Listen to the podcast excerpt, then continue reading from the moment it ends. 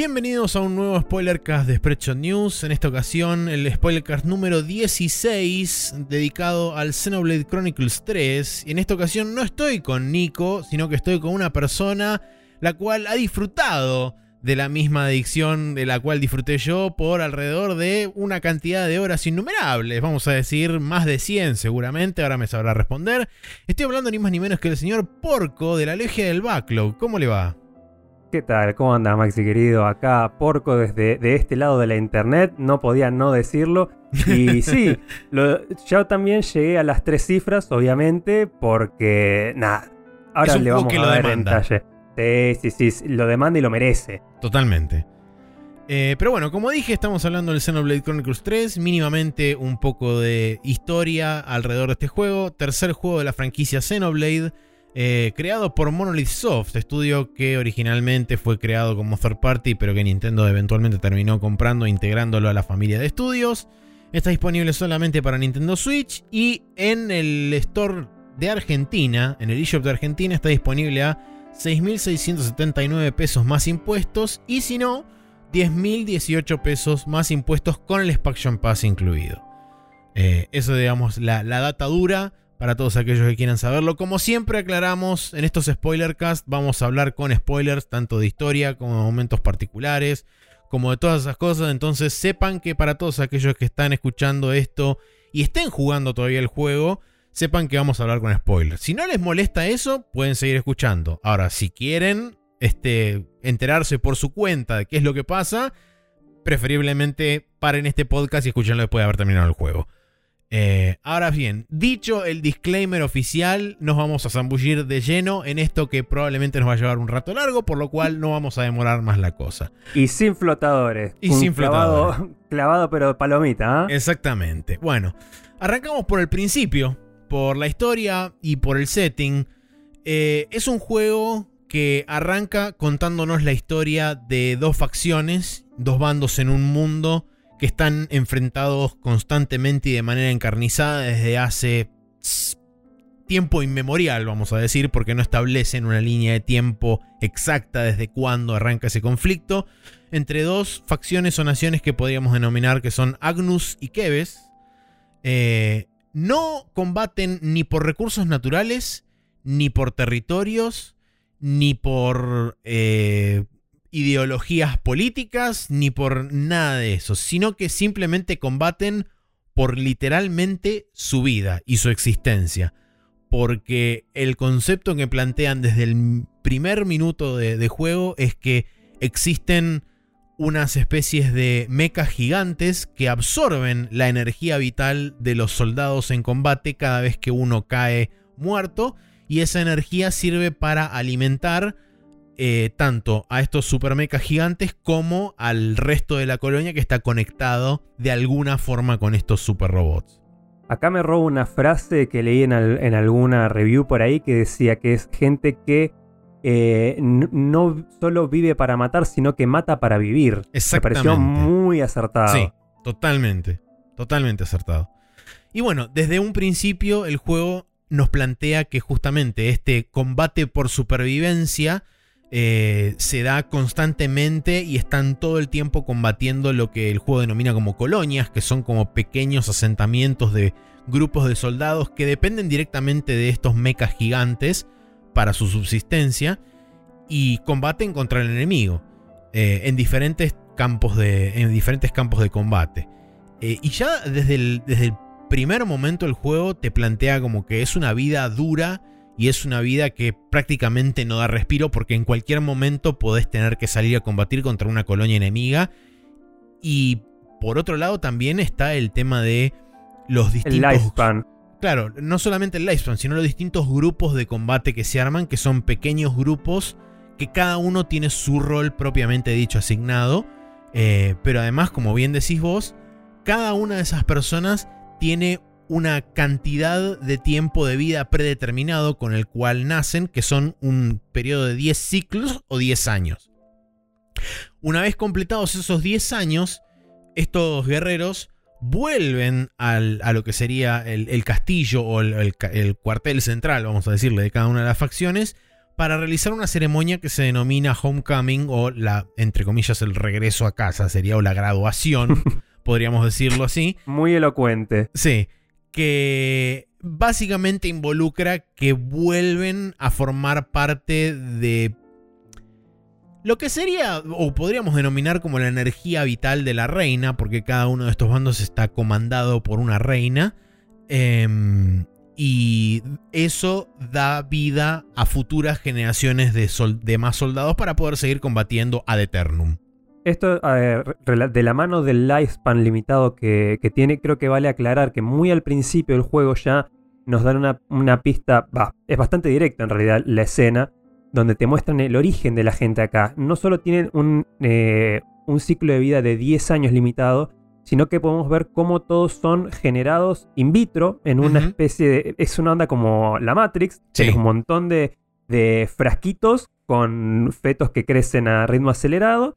Eh, y bueno, acá es donde nos hacen saber que los tienen en gestación, digamos, hasta que su cuerpo alcanza la preadolescencia y ahí es donde los largan al mundo, los asignan a una colonia y comienza su contador de 10 años o como le dicen in-game, ciclos de vida eh, previo a su vuelta. Es muy trágico todo porque ah, eh, este, el, el, caso en el que vuelven para el homecoming al final de este ciclo es el caso excepcional, porque lo más probable es que caigan en batalla.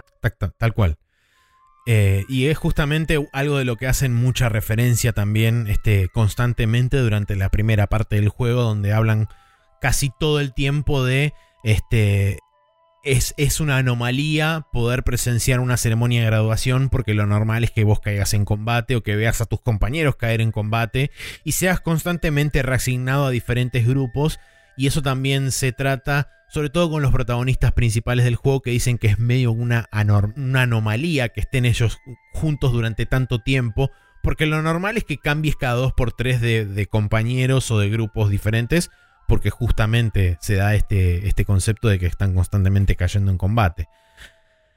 Y bueno, después de eso avanzamos un poco en la historia y nos encontramos con lo que vendría a ser el momento en donde se terminan uniendo ambos grupos de combatientes de las facciones opuestas, que son el grupo de Agnus con el grupo de Keves, que se da a través de un conflicto en particular que presenta una tercera facción que hasta ese momento era desconocido para todo el mundo, que es la facción de los, de los Lost Numbers. Junto con la aparición de la facción de los, de los Lost Numbers también aparece la presentación de lo que vamos a denominar como los némesis principales o los villanos del juego, que es el grupo de Mobius. Siga, siga, no, no, no, interrumpo ah, todavía. Pensé, pensé, que me estabas haciendo alguna seña o algo, por eso.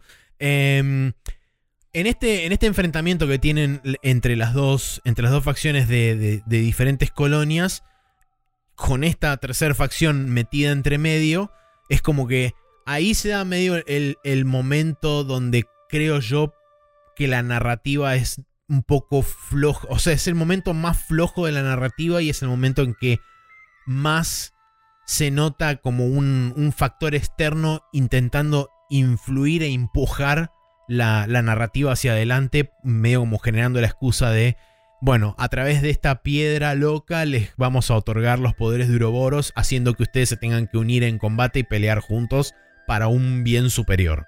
Sí, porque no solamente nos presentan a los antagonistas Moebius, que son contra quienes nos tendremos que, valga la redundancia, unir, sino que este evento además hace que automáticamente ambos bandos, Agnus y Keves, nos consideren a nosotros como detractores y se pongan en nuestra contra. Entonces, por algo que fue totalmente fuera de nuestro control, sí.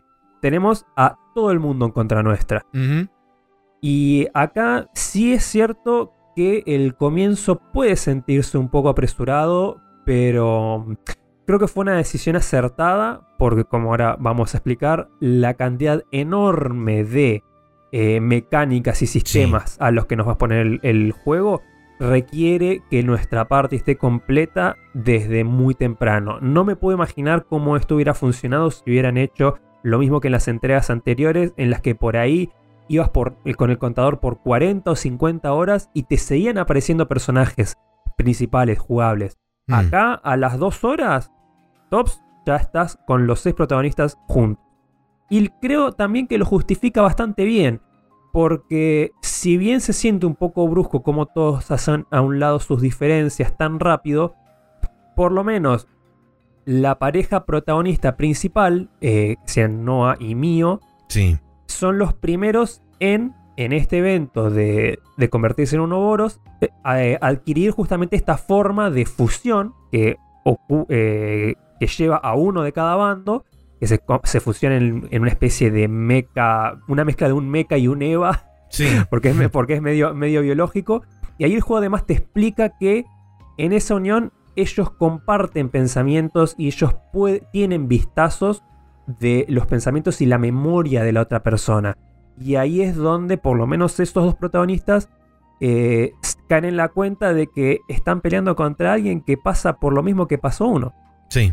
Hay gente del otro lado también. Claro, tal cual. Eh, digamos que es una forma un poco rápida y violenta de, desde un punto de vista externo, humanizar el conflicto a, a una, a una escala mínima de dos personas, dos individuos que están de bandos opuestos y que quizás desde, desde el punto de vista histórico es como que ellos solamente tienen en, en mente en que lo que está enfrente es su enemigo y que eh, matándolo ellos van a poder este, conseguir mayor cantidad de recursos a través de, de, de extraerle su vida. Pero justamente a través del sistema de Uroboros y este famoso interlinking que hacen donde pueden compartir pensamientos, memorias y demás, se dan cuenta de que no, en realidad del otro lado también hay una persona que tuvo alegrías, tristezas, tragedias, sucesos y demás.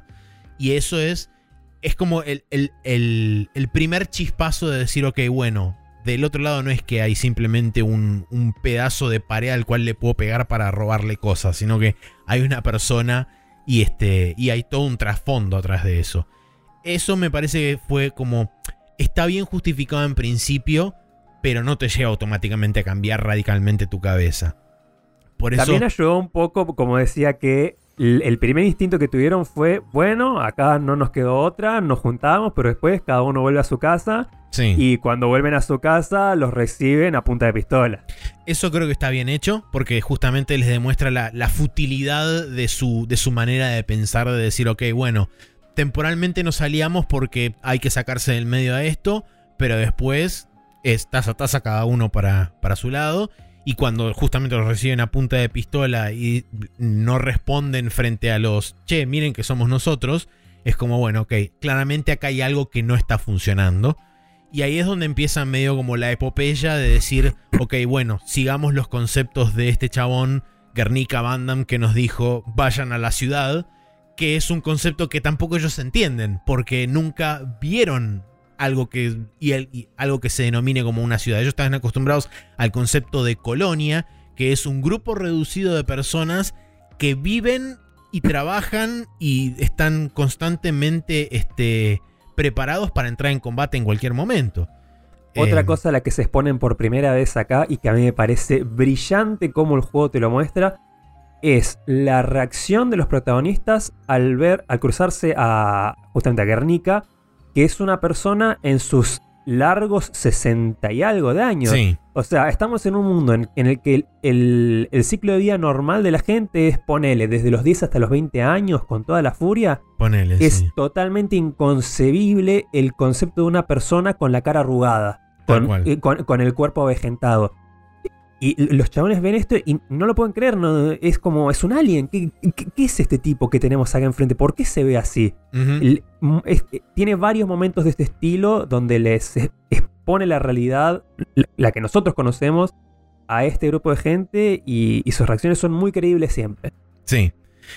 Y bueno, gracias a, a un poco a todo este a todo este momento es como que finalmente ponen un norte y bajo el concepto que también es, es bastante está bastante bien hecho porque primero está basado en un concepto abstracto como es vamos a ir hasta este lugar que nos dijeron que supuestamente vamos a encontrar respuestas y se están guiando medio por fe en eso, porque es como que ah, nos dijeron que allá puede ser que nos digan qué es lo que está pasando. Y en el, y en el mismo, en la misma oración, vamos a decir, eh, les dicen que ellos son los únicos que pueden, entre comillas, salvar al mundo o que son el futuro del mundo. Gracias a esta conexión que tienen, que son denominados uroboros. Entonces es como, en cierta forma, medio como están siguiendo lo que alguien les dijo, pero no del todo muy convencidos tampoco, porque es como, bueno, si queremos encontrar respuestas hay que ir para allá, pero a la vez nos dijeron que somos el futuro del mundo y es como medio raro todo eso. Después, este, avanzamos un rato más en el juego, pasamos por alguna que otra colonia y nos encontramos con la, la primera colonia grande fuera de lo que es la, colonia inicial de donde, de donde salimos con Noah, mi, eh, Noah, Yuni y Lance, que es el grupo de Keves. Y nos encontramos con Ethel, que es un personaje que sirve bastante de, de, mm, de compás, vamos a decirle, moral, si se quiere, para muchos de los personajes de la party. Porque lo establecen como una figura importante, tanto desde la parte de las memorias de los, de los personajes de Keves, como después del resto del grupo en general, por la forma en que, en que ella plantea su filosofía de vida, si se quiere. Eh, una vez que se resuelve el conflicto donde primero eh, ella los ve como enemigos, donde nos demuestran también que eso está forzado a través de los villanos del juego, que es este Moebius, a través de un, de un sistema que hace que ellos los vean como una suerte de sombras medio, este, medio demoníacas una cosa así, a los personajes de la party. Una vez que se resuelve ese conflicto, que ahí nos vuelven a hacer hincapié sobre eh, ellos nunca vieron una persona mayor y cuando desenmascaran a este primer Mobius también se ven que es una persona mayor y que y ahí es donde, donde empiezan a reflejar un poquito cuál es el trasfondo de los villanos porque en el momento en que ese Mobius muere dice no quiero morir, tengo miedo de morirme. Entonces ahí es donde empiezan a girar, a mí por lo menos me empezaron a girar los engranajes en la cabeza y decir, ok, bueno, debe tener que ver que debe tener debe venir por este lado, me da la impresión, por el lado de el miedo a morirse o el miedo a continuar este, viviendo o algo así. Entonces, eh, por eso hablan siempre del tema de ellos absorber la vida, porque eh, algo que te van contando a medida que va transcurriendo el juego es que Moebius esencialmente puso en plan, eh, puso en plan todo este, todo este tema de los de las colonias peleándose constantemente y absorber la vida para que después esa vida o esa energía vital les llegue a ellos y ellos se puedan mantener, entre comillas, eternamente jóvenes o eternamente este, viviendo. Em, y eso eh, eh, es como que le, da el toque, de nuevo, el toque de oscuridad y de, de turbidez, vamos a decirle, a la narrativa. Y un poco a los villanos también, a pesar de que después creo que durante el, durante el juego, sobre todo si haces bastante contenido opcional, veo como que se diluye esa, esa ominosidad de, de los, de los villanos porque te los vas enfrentando a, prácticamente a cada paso, sobre todo si haces las quests secundarias o las quests de, héroes para poder ir reclutando más personajes eh, en la party. Es como que se siente un poco desgastada esa figura, sobre todo cuando después te los topas en la, en la narrativa principal y te los venden como estas figuras enormes, insuperables, de poder infinito y qué sé yo, y vos ya reventaste como 40. vale aclarar también por, las dudas no haya quedado claro para el que está escuchando, en este punto de la historia también es donde tanto nosotros como los protagonistas nos enteramos que eh, los Moebius que nosotros hasta ahora solo habíamos visto en su forma de combate, digamos, en su forma monstruosa, son realmente los llamados cónsules que vendrían a ser representantes del eh, castillo que gobiernan sobre cada una de las colonias. Sí. Y también acá es donde eh, confirmando la sospecha de que son quienes manejan los hilos detrás eh, tras bambalinas, eh, comparten información los muchachos de ambos bandos y se dan cuenta de que, como, para, es mucha casualidad que tanto ustedes como nosotros tengamos a un changuito vestido de rojo hmm. trayéndonos las órdenes de nuestra reina. ¿Qué onda? ¿Qué pasa acá? Sí. Sí, eh, y bueno, justamente eh, en, en varios momentos cuando te muestran, digamos, lo que está sucediendo en el trasfondo de este, de este combate, eh, esencialmente te muestran como si estuvieran jugando una partida de ajedrez de un bando versus el otro y es como, bueno, sí, yo juego esta pieza y vos jugás esta otra, entonces se enfrentan en un combate y dicen, pero la puta, mira, perdí uno, perdí este, 200.000 unidades, bueno, no importa. este, y lo tratan casi como un juego. Em, pero bueno, a ver, eh, ¿dónde me quedé? Eh, si Llegamos a la colonia de, de a la colonia de Ethel, sí. Ethel, eh, una vez resuelto este conflicto, parte hacia el castillo para reportar justamente los hallazgos que, que se hicieron hasta ese momento. Y vos continúas camino hacia la ciudad, donde en el, en el camino te vas encontrando con distintos héroes y demás. Eh, que ahora vamos a hablar un poco sobre los héroes y el, el- el rol que cumplen estos héroes dentro de lo que es tanto los sistemas de combate como de la parte en general. Em, pero medio que el objetivo, te enterás ahí, eh, es ir hacia el castillo, porque en el castillo de, de Keves, que es una de las facciones, están construyendo o construyeron un arma súper potente que puede causar eh, eventos de aniquilación. Que los eventos de aniquilación son unas anomalías que suceden cada X tiempo medio indefinido en el, en el mundo de, de donde ocurre el juego, que se producen como esferas de vacío que destruyen absolutamente todo lo que se encuentra ahí adentro y dejan huecos en el terreno o en donde sea que caigan, porque encima... Como si hubiera llegado un Terminator. Claro, exactamente, como si hubiera llegado un Terminator, pero a nivel escala, digamos, montaña o cacho de, de, de- de piedra gigante que lo absorbe completamente. Eh, estos eventos de, aniquilación eh, están atados a algo que se llama como la niebla oscura o la, o la niebla negra, ahora no me acuerdo la, la traducción literal de, de eso, pero están atados de alguna forma a eso. Y resulta que el castillo está rodeado constantemente de esta neblina. Entonces es como que en medio logran enfocar esa, esa niebla negra para poder este, causar eh, eventos de aniquilación enfocados a través de un arma. Eh, la parte se entera de la existencia de esta arma y van, eh, como se ponen como objetivo ir a destruirla al castillo. Entonces, en el, en el mientras tanto, en que vos estás intentando llegar a esta famosa ciudad para que te cuenten qué carajo está pasando y quiénes somos nosotros y qué es Uroboros y toda esta pelota, decís, bueno, ok, tenemos que hacer un pequeño desvío al castillo para ver qué onda todo esto. Una vez llegado al castillo, una vez planteado el conflicto y resuelto el conflicto de este aniquilador, donde en el interín nos enteramos también de que aparentemente no son versiones únicas cada uno de estos personajes, sino que aparentemente son clones de clones de clones de clones que fueron revividos una y otra y otra y otra vez a lo largo del tiempo.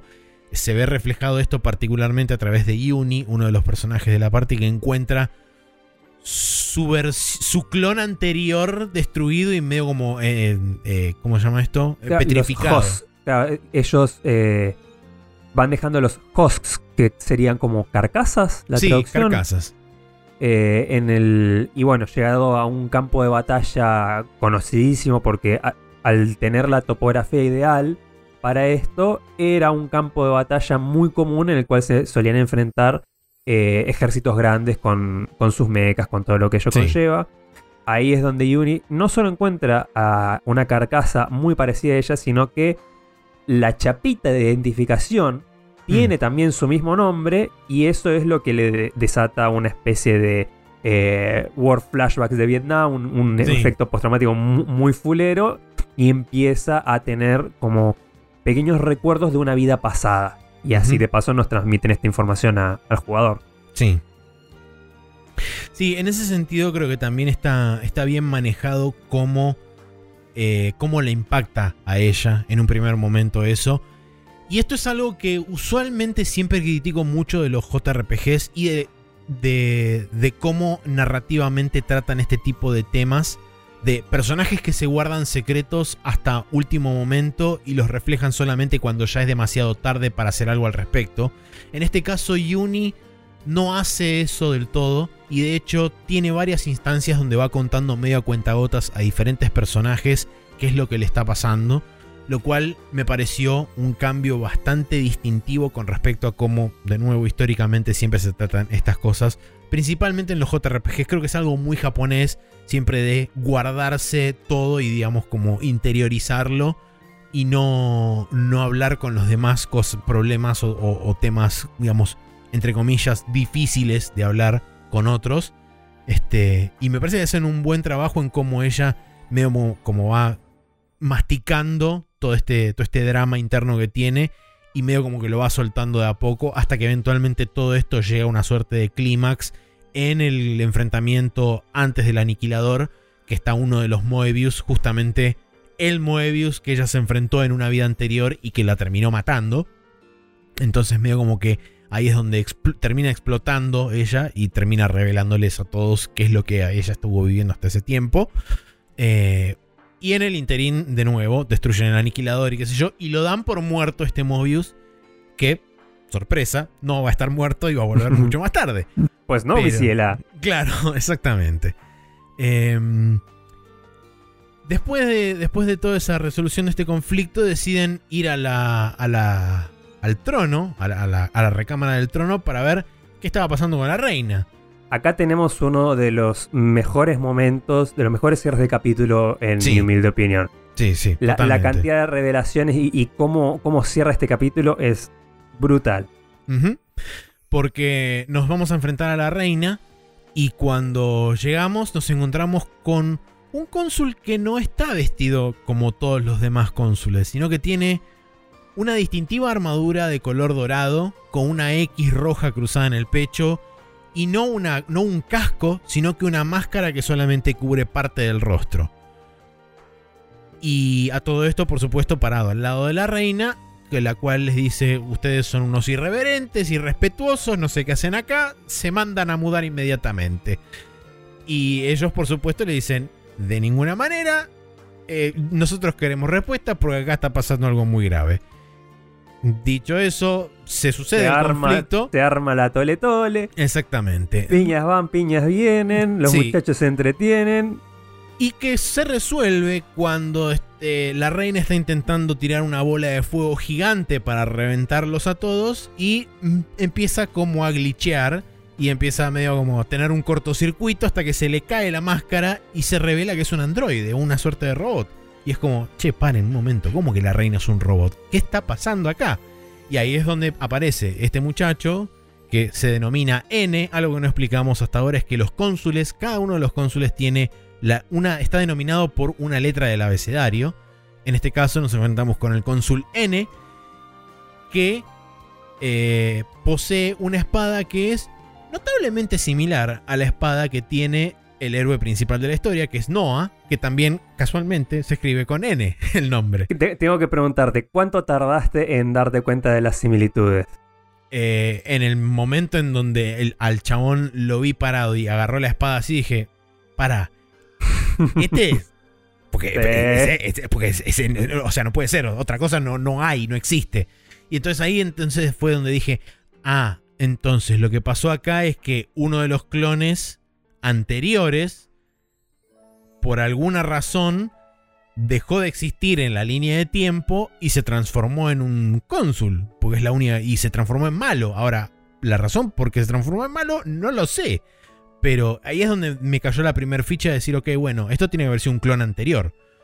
Porque ya nos habían establecido de que existían versiones anteriores de ellos mismos que habían combatido previamente gracias a todo el trauma interno de Yuni. Y a este punto también creo que conocíamos a, al cónsul J, ¿o no?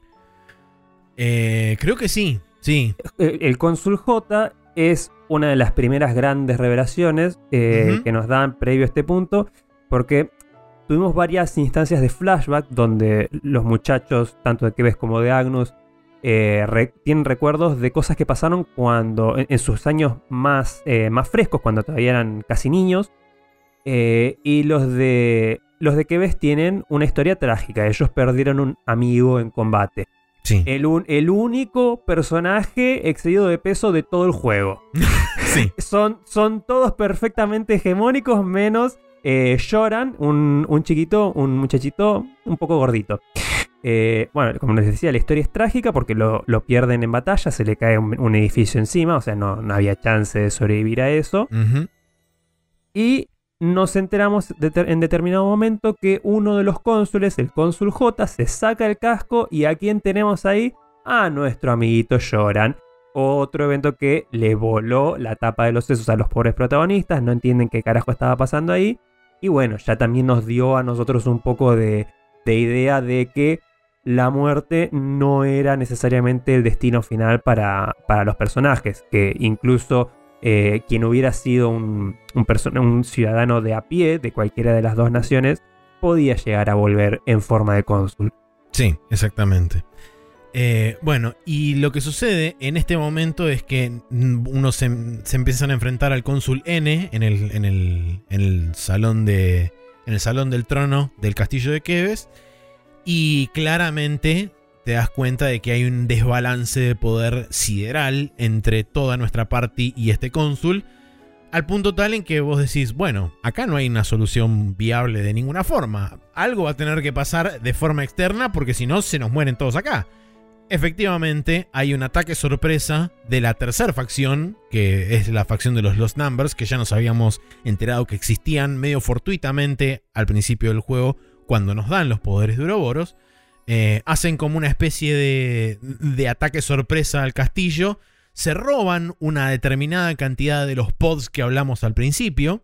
Otra vez un momento Matrix a todo trapo fue sí, esto. tal cual. Este, y en ese, en ese interín ellos logran escaparse de todo esto. Y el cierre de capítulo no es que termina ahí la cosa, sino que aparece un segundo personaje con Para una armadura confirmar nuestras Sí, sospechas. para confirmar nuestras sospechas, con una armadura plateada y pelo largo, que es ni más ni menos que M o el homónimo de Mío, vamos a decir. Y ahí es donde a uno le empiezan a cerrar más los cabos y decir, ok, bueno, estos dos personajes en algún momento es como que deciden pasarse al bando opuesto por alguna razón. Y después de eso, nos vamos directamente a, la ciudad, donde nos vamos a encontrar con los Los Numbers, que es como decía la tercera facción. Y acá es donde quiero introducir una de las, primer- de las primeras notas que tengo hecho, eh, una de las notas personales, que dice que lo anoté como los Lost Numbers como agente externo al conflicto y la forma de representar la cotidianeidad, que es algo completamente ajeno y extraterrestre a ellos, porque como establecimos antes, ellos viven para combatir y combaten para vivir. Entonces, poder observar el trajín diario, mundano y cotidiano de una ciudad donde la gente eh, no tiene necesidad de estar constantemente a la defensiva o constantemente en alerta para poder este, defenderse o para ir a atacar al enemigo, es un shock, casi te diría que es un shock cultural para ellos. Porque en el primer momento en donde ellos entran a la ciudad, primero que además se encuentran con gente de todas las edades y eso ya es como que les sigue volando a la cabeza, a pesar de que ya estaban más acostumbrados por haber visto a un cónsul y a Guernica, que eran personas este, con la cara arrugada, como bien dijiste vos, em, sino que además se topan con tanto hombres como mujeres de todas las edades, y después viene uno de los momentos que a mí me parece que es fantástico, Sí. es la introducción de cómo se hace un bebé, y el concepto de un bebé, y el concepto de los niños, y qué sé yo, y es como...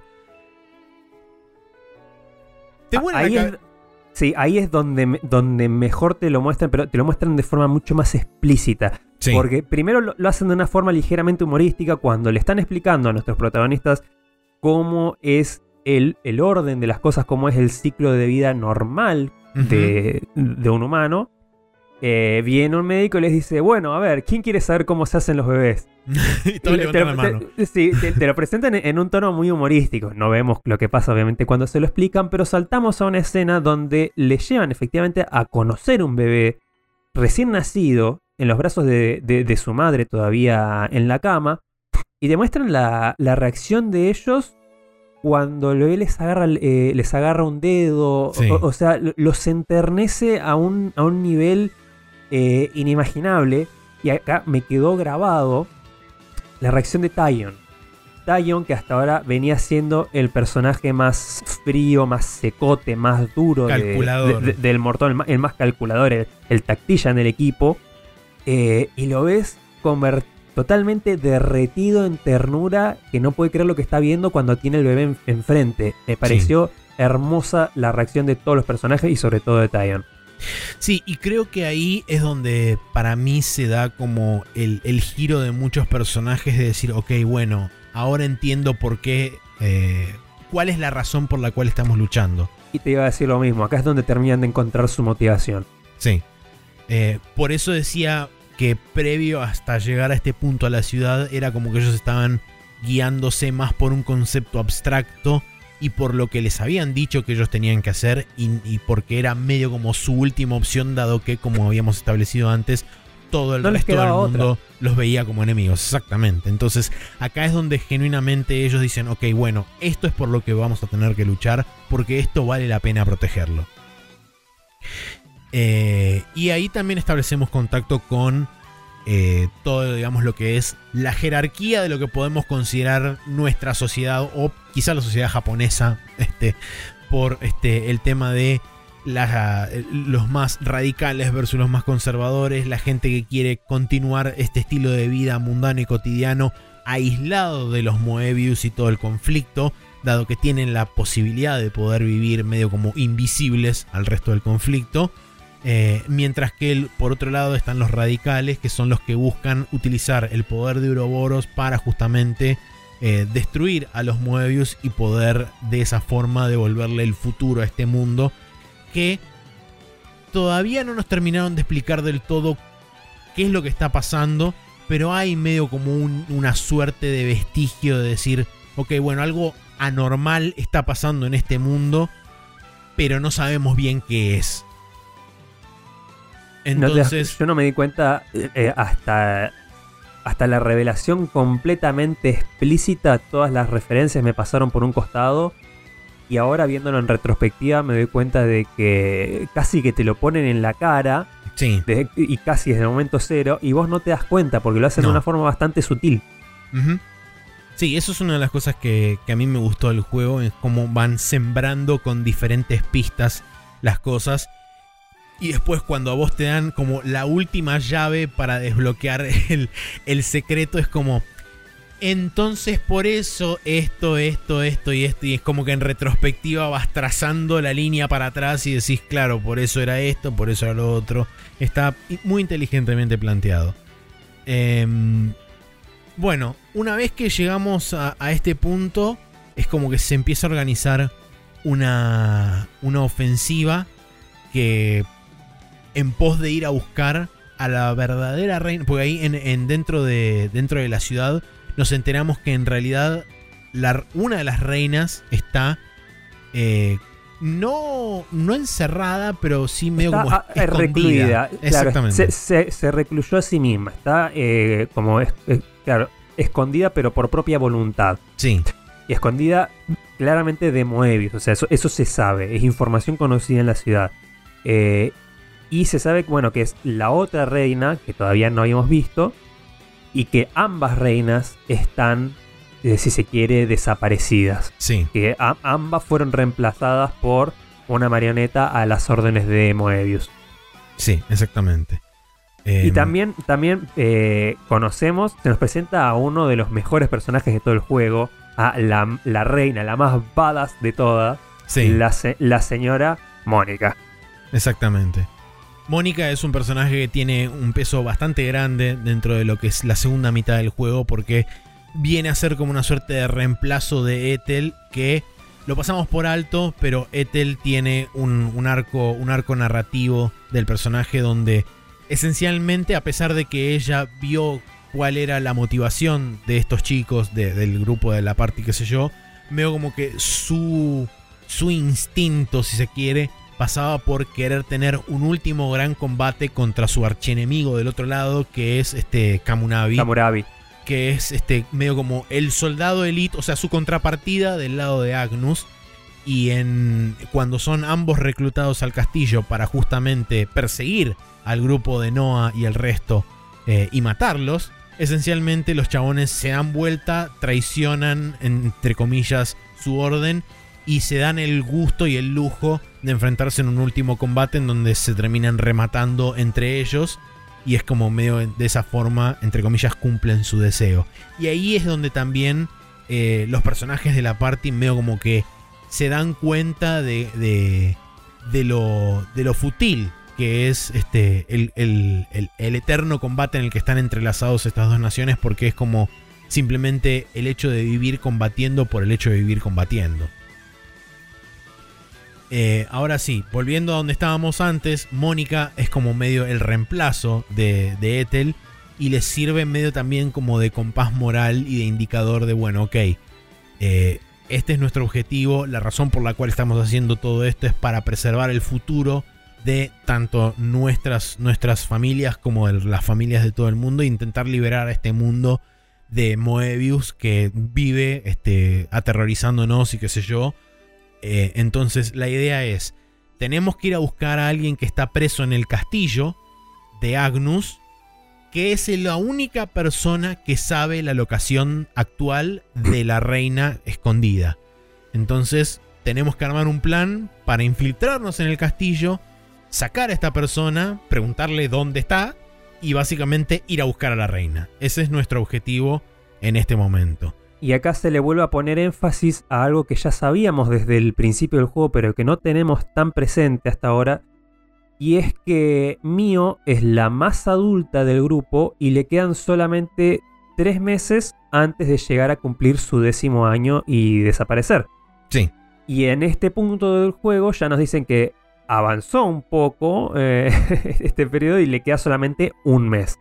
Entonces, eh, ya cuando nos dicen, bueno, tenemos que buscar la forma de infiltrarnos, Mío sabe que le queda poco tiempo y, no tiene que apurarse, no puede, eh, no puede dormirse en los laureles. Sí, exactamente. Y acá eh, aprovecho para traer a colación otra de las notas que tengo yo este, con respecto específicamente a esto, que es la tendencia de utilizar bastante volátilmente el concepto de los 10 años o de los 10 ciclos de los soldados y no atenerse a una linealidad estricta, sobre todo en lo que tiene que ver este, con las side quests y con los periodos de tiempo alrededor de los distintos héroes y demás, porque en la, en la historia principal es como que está bastante bien fijado eso, pero después es como que medio que se toman libertades, más que nada en pos de la narrativa y en pos de presentar eh, el drama dentro de cada una de las escenas y de los pasados de los personajes, pero es algo que no, lo considero más una, crítica dura, sino que es algo que me parece que lo van manejando dependiendo la situación y es como que lo tratan de forma un poco más estricta o un poco menos estricta dependiendo el, tenor de lo que quieran reflejar o de lo que quieran mostrar. Eh, no me parece algo súper malo, simplemente es una cosa que noté y que de hecho en algunos momentos es como que me encontré yo haciendo cuentas en la cabeza y decir, pero espera, porque si son 10 ciclos y conocen hace un montón, entonces... Y era, eh, viste, cuando te ponen a hacer cuentas y decís, ¿por qué me está sacando esto? Claro, porque lo están llevando, lo están, estamos como estirando la lógica lo más posible y por ahí llega un punto en que a, mí por lo menos en determinados momentos es como que me sacó de la inversión decir, ah, está bien, vamos a concederlo como que sí, que, que funciona así, pero aunque sabemos que no es así. Em, bueno, una vez que queda planteado todo el, panorama este de decir, ok, bueno, tenemos que resolver esto porque... Y ahí es donde también entra un poco el, conflicto interno de mío, de decir, eh, yo quiero... Eh, quiero dejar mi marca en este mundo antes quiero, de irme. Quiero dejar mi marca en este mundo, pero todo esto, todos estos desvíos que tuvimos a lo largo del camino es como que me fueron restando ese tiempo y no sé hasta dónde voy a poder llegar. Eh, y es como medio el, conflicto interno que se va desarrollando entre ella. Y a la vez también se va desarrollando la, relación con Noah, donde ambos, algo que no destacamos hasta ahora, ambos son lo que se denominan como off-seers de cada uno de su bando, que son como una especie de sacerdotes que sirven o hacen de vez de enviar el, lo que podríamos denominar como el alma o el espíritu de los soldados caídos hacia algún lugar. No se Son los, que le dan, los que le dan el último adiós a, las personas. Sí, a los caídos en combate. Y en el, en, el, en, en el extrañísimo caso de que se dé una ceremonia de graduación, son aquellos que también despiden el alma de las personas que vuelven a, a, formar parte, entre comillas, de las reinas. Que eso es algo que, por supuesto, al haber dicho que las reinas son títeres y qué sé yo, es como que queda medio un interrogante hasta que finalmente se termina resolviendo más adelante. Pero. Sí, y para ser eh, un poco más explícito, vale aclarar que esto lo hacen eh, tocando una canción en, en, una flauta. Si no es la canción en sí, sino todo el, el, el ritual y toda la, la, carga sentimental y la motivación que ellos tienen cuando lo hacen está asociado al toque de una melodía en una flauta. Sí, que esto, esto es importante destacarlo porque creo que tiene una conexión bastante intrínseca con lo que es la filosofía oriental. Eh, con respecto a cómo se manejan ellos eh, en, en, lo que respecta a los servicios fúnebres y todo ese tipo de cosas. Eh, es como que lo, lo toman y está, está, bastante bien distinguido porque desde un lugar lo toman más como algo funcional, desde el lado de Keves, y desde el lado de Agnus está orientado a algo más espiritual. Y esa también es una de las grandes diferencias que marca constantemente el juego desde varios puntos de vista, no solamente desde este, sino también desde el punto de vista de diseños, tanto de indumentarias como de mechas, como de todo ese tipo de cosas. Eh, inclusive también desde la forma en la que se orientan las melodías, porque eh, el lado de Keves solamente tiene un Officer por, vamos a decir, colonia, mientras que el lado de Agnus siempre van de a pares los, los Officers, van siempre en, en, en pareja. Eh, pero bueno, ahora sí, retomando con, con, la narrativa, vamos a lo que es propiamente dicho la infiltración al castillo, eh, donde... A la prisión. Perdón, a la prisión, sí, no al castillo, es verdad. Eh, nos tenemos que infiltrar a la prisión del castillo. A buscar a la persona que tiene la información de dónde está la reina de verdad. Exactamente. Una vez que nos encontramos con esta persona, medio que nos, nos dice que nos tenemos que probar porque no nos cree un carajo, que somos cualquier cosa y qué sé yo. Eh, en el interín nos terminamos enterando de que es la hija de Mónica, que se llama Gondor. Y eh, una, vez que, una vez que tenemos como su, entre comillas, aprobación, eh, se planea una fuga de la prisión justamente para poder ir a buscar a la locación específica donde está la reina escondida en ese, en ese proceso de, de intentar escaparnos, nos terminamos, eh, nos terminamos eh, desayunando en que es una trampa, dado que uno de los, una de las personas que nos acompañaba a nosotros para infiltrarnos terminó básicamente traicionándonos y este, pasándose al bando contrario, eh, revelando justamente toda la información de este escape y qué sé yo. Y nos reciben en la puerta de la cárcel el cónsul N y el cónsul M, junto con un ejército de como 200.000 soldados y mecas gigantes y qué sé yo. Y ahí es donde, digamos, se presenta el, un, uno de los grandes momentos dramáticos del juego porque te das cuenta de que la diferencia de, la diferencia de poder sigue siendo monstruosa Tal es así que el cónsul N ni siquiera combate contra nosotros, eh, porque la cónsul M es la que decide decir, bueno, déjame, déjame a mí, yo me encargo de esto, no tenés por qué preocuparte. Y ahí nos establecen que el poder de la cónsul M es tomar el control temporalmente del cuerpo de alguno de nuestra party para justamente poder atacarnos este, y no dañar su propio cuerpo. Acá dos cosas que me necesita mencionar es que eh, nos confirman, si no lo mencionamos antes, que cada uno de los cónsules tiene una habilidad sobrenatural única de sí mismo, que no la tiene nadie más. Sí. Por ejemplo, Joran, el, el, chico, el chico gordito que era amigo en la infancia, tiene la habilidad de básicamente succionarle la energía vital a las personas y convertirla en una carcasa inmediatamente, como chupárselo uh -huh. a los a lo Cell de Dragon Ball. Sí. Eh, los de los otros son tan irrelevantes que la verdad no los recuerdo. Eh, pero bueno, sí, como bien dijiste, M tiene la habilidad de meterse en el cuerpo de, otra persona.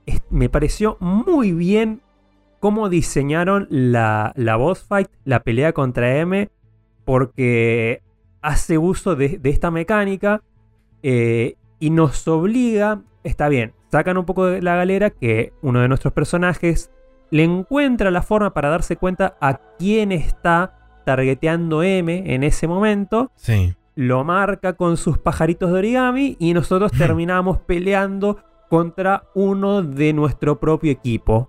eh, rotativamente. Le vamos a Sí. pegar un, rat- un ratito a Noah, le vamos a pegar un ratito a mí, le vamos a pegar un ratito a.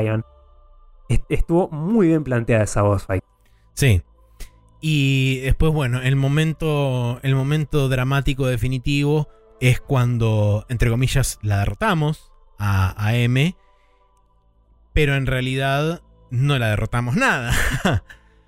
Porque ahora me, se me confunden un poco los, los, este, los tantos ahora, porque recuerdo que no sé si es que M los termina nos termina derrotando a nosotros o nosotros es como que llegamos a una suerte de. de. ¿Cómo se llama esto? De- de- de- no de tregua, pero sí medio como un standstill donde que- quedamos como que no podemos seguir peleando porque eh, ya, ya estaban, ya estaban muy exhaustos y, y ella era como que no, no, cedía el, no cedía el control o algo así. Y después viene. Viene N, medio como a meterse. Sí, Y N, se, N se terminaba metiendo. Yo también lo tengo un poco mezclado, pero pasa que eh, estaban pasando muchas cosas al mismo tiempo, Sí. porque eh, le pudimos dar batalla a N, eh, a pesar de su táctica de, de controlarnos. Ah, ya me acordé. Acá tenemos otro, otro momento épico que a mí me hizo, me como llenar el culo de preguntas. Hmm, Y es que anteriormente, en- creo que sí, fue en la pelea de Ethel y Kamurabi, nosotros vimos cómo los dos cónsules que estaban eh, dándoles las órdenes a ellos se unían, así como nosotros podíamos hacerlo eh, Sí. al ser Uroboros, y por quedarse demasiado tiempo unidos, se terminaba, el, el cuerpo fusionado de, de dos entidades terminaba em, creando un evento de, de- aniquilación. cre- creando un evento de aniquilación. Entonces, ¿qué pasa? Se mete N a, a cortar la pelea porque dijo, bueno, veo que esto se está poniendo un poco lento, así que lo voy a terminar yo. Y sabemos que cuando se mete ese tipo no tenemos chances de ganar. Exacto, sí. En- entonces acá es donde Senna y Lance tienen la idea de eh, sacrificarse a sí mismos y llevarse con ellos a N.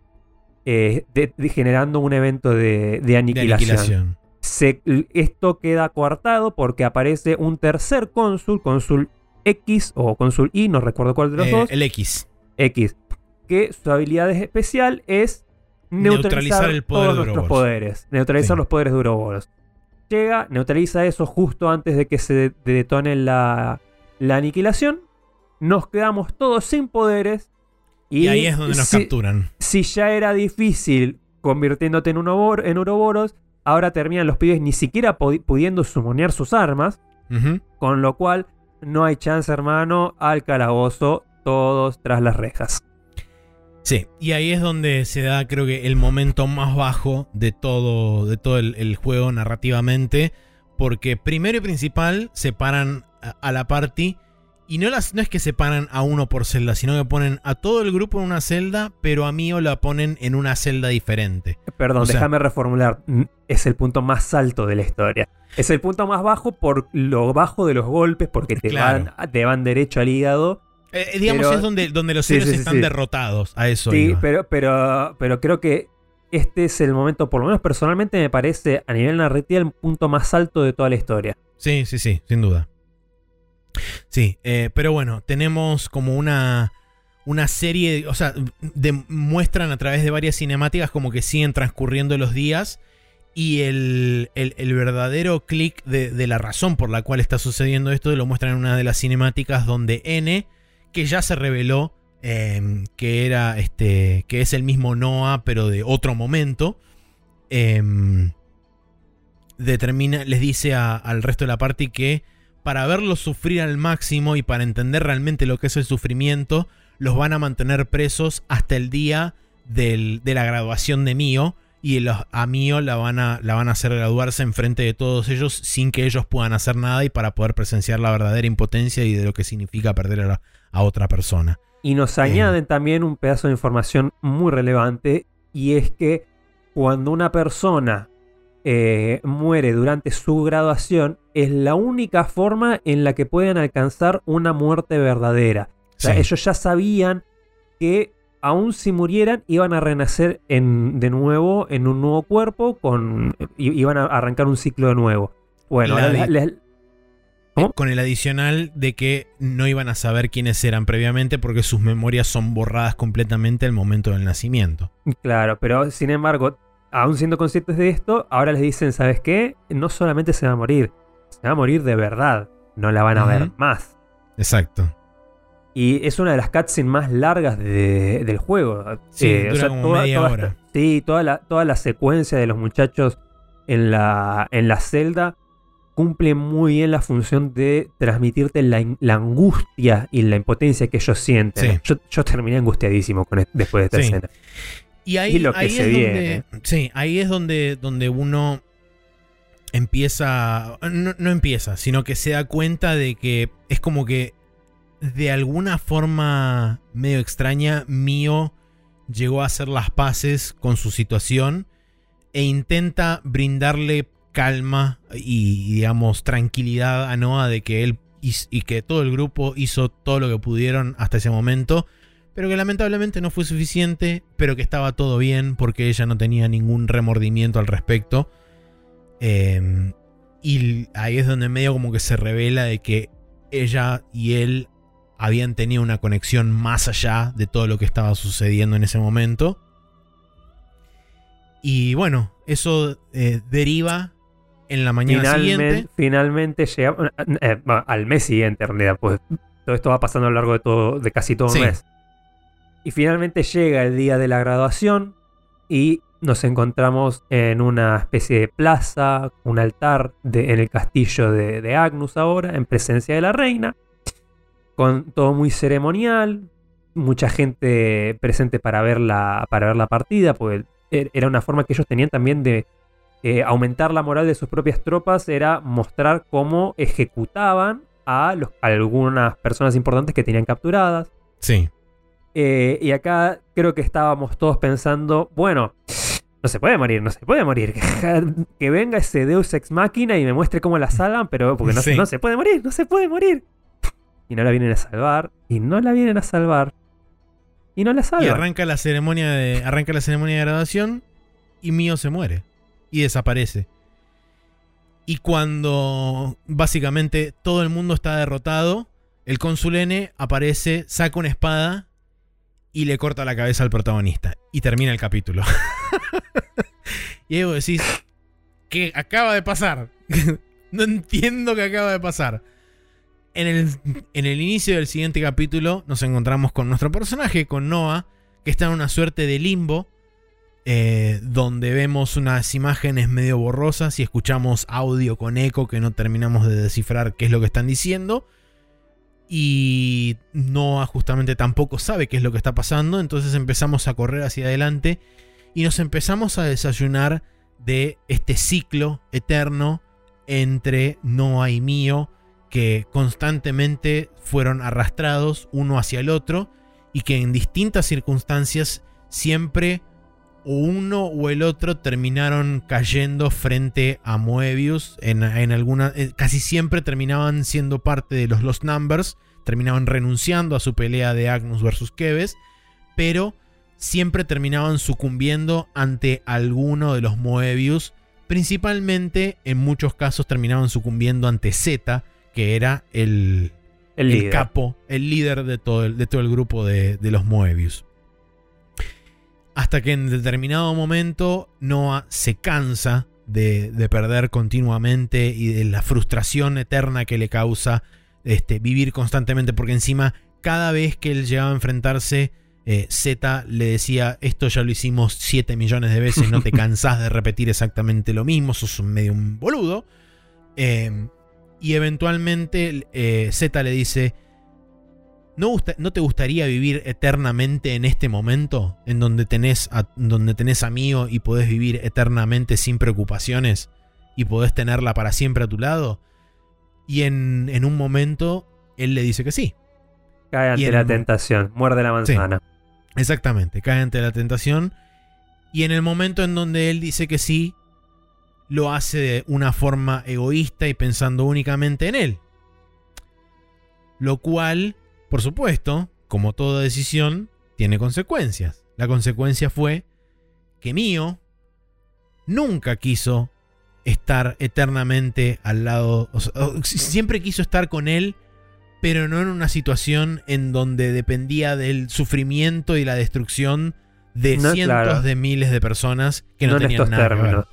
Exactamente. No, en, estos términos. Y si no nos explican este detalle ahora, un poco tiempo más adelante nos enteramos que el costo por traer de nuevo a, a Mio y, darles la inmortalidad a ambos en forma de cónsules era que Noah iba a tener que traicionar a la ciudad, que en este momento estaba en su primer emplazamiento, antes de, la versión que conocemos nosotros, que sería como la ciudad 2.0, eh, y básicamente aniquila a toda la ciudad o a, casi toda, dejó muy pocos sobrevivientes, que fueron los que la refundaron.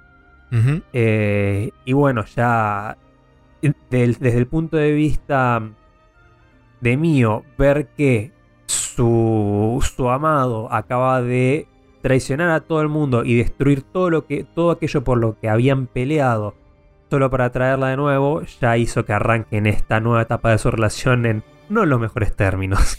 Sí, exactamente. Y una vez que, una vez que llegamos al final y nos revelan todo esto, eh, una suerte de voz eh, incorpórea que nos iba guiando a través de todo este camino para mostrarnos nuestro pasado y para mostrarnos las, las, eternas iteraciones que hubo hasta el eh, momento de llegar hasta este punto. En todas las encarnaciones de, nuestra parejita.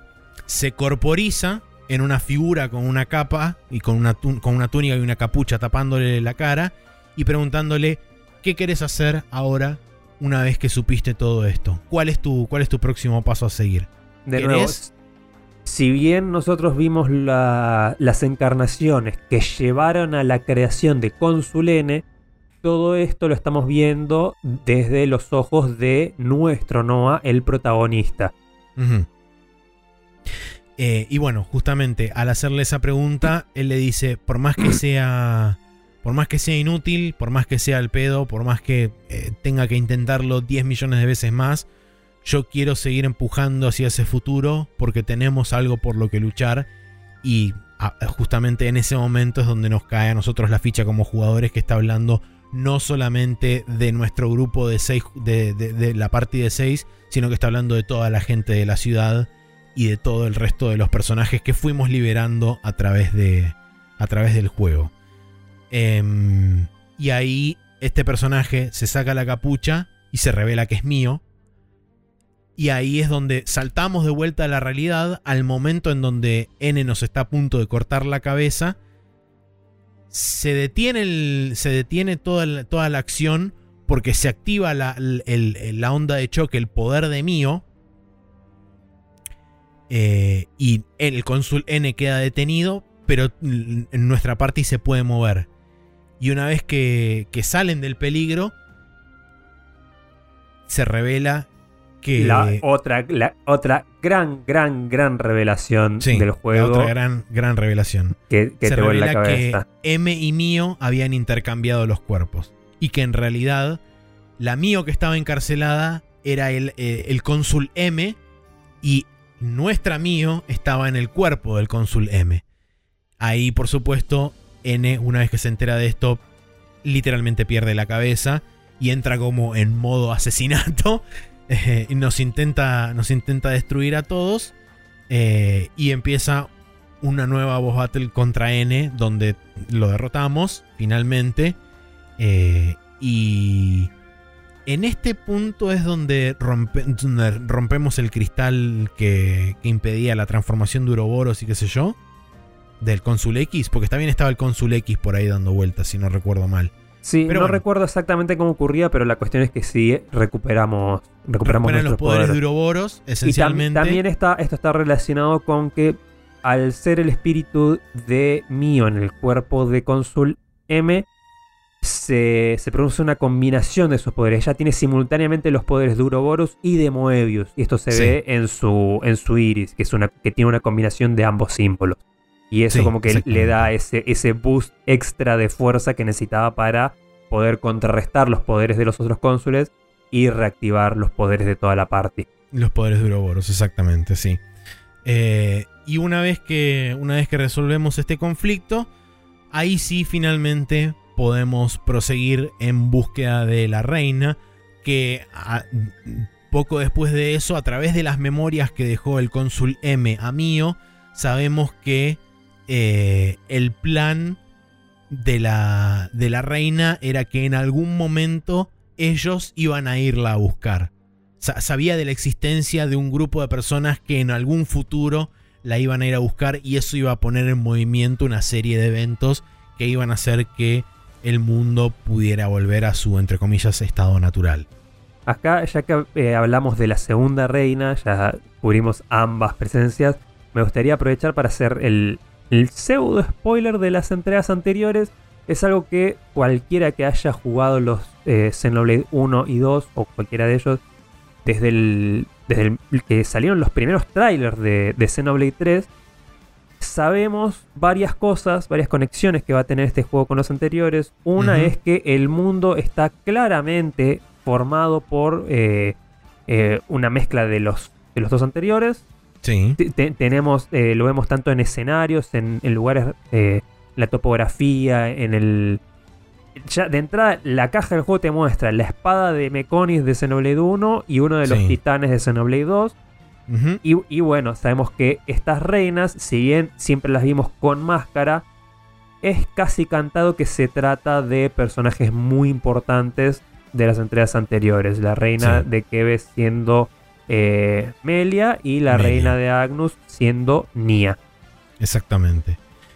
Una vez que encaramos definitivamente hacia el lugar donde está Nia descansando, eh, nos, eh, nos topamos finalmente con el Uroboros que nosotros creíamos, que- eh, perdón, con el Moebius que nosotros creíamos que estaba muerto, que es una fusión entre Yoran y otro personaje que era justamente el que originalmente había matado al clon anterior de Yuni.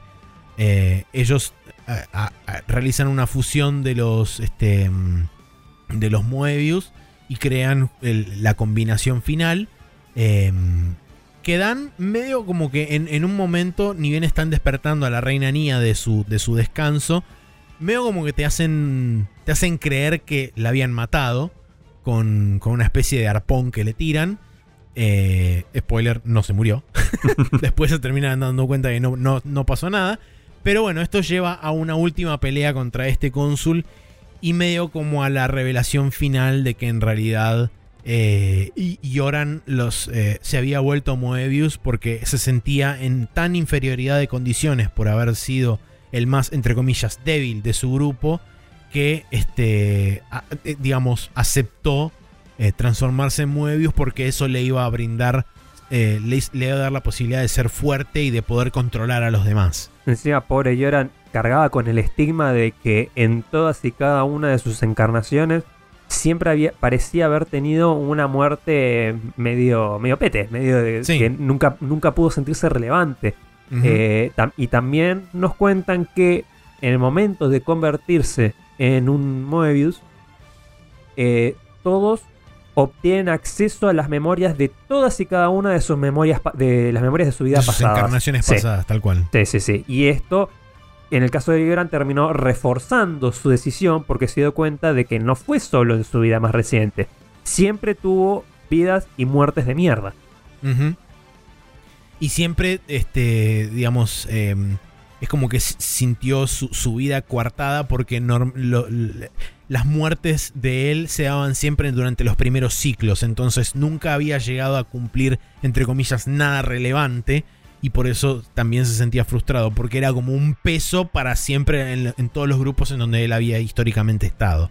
Em, por supuesto que a través de la pelea y la narrativa y medio un poco utilizando el cliché El del poder de la Poder de amistad, amor.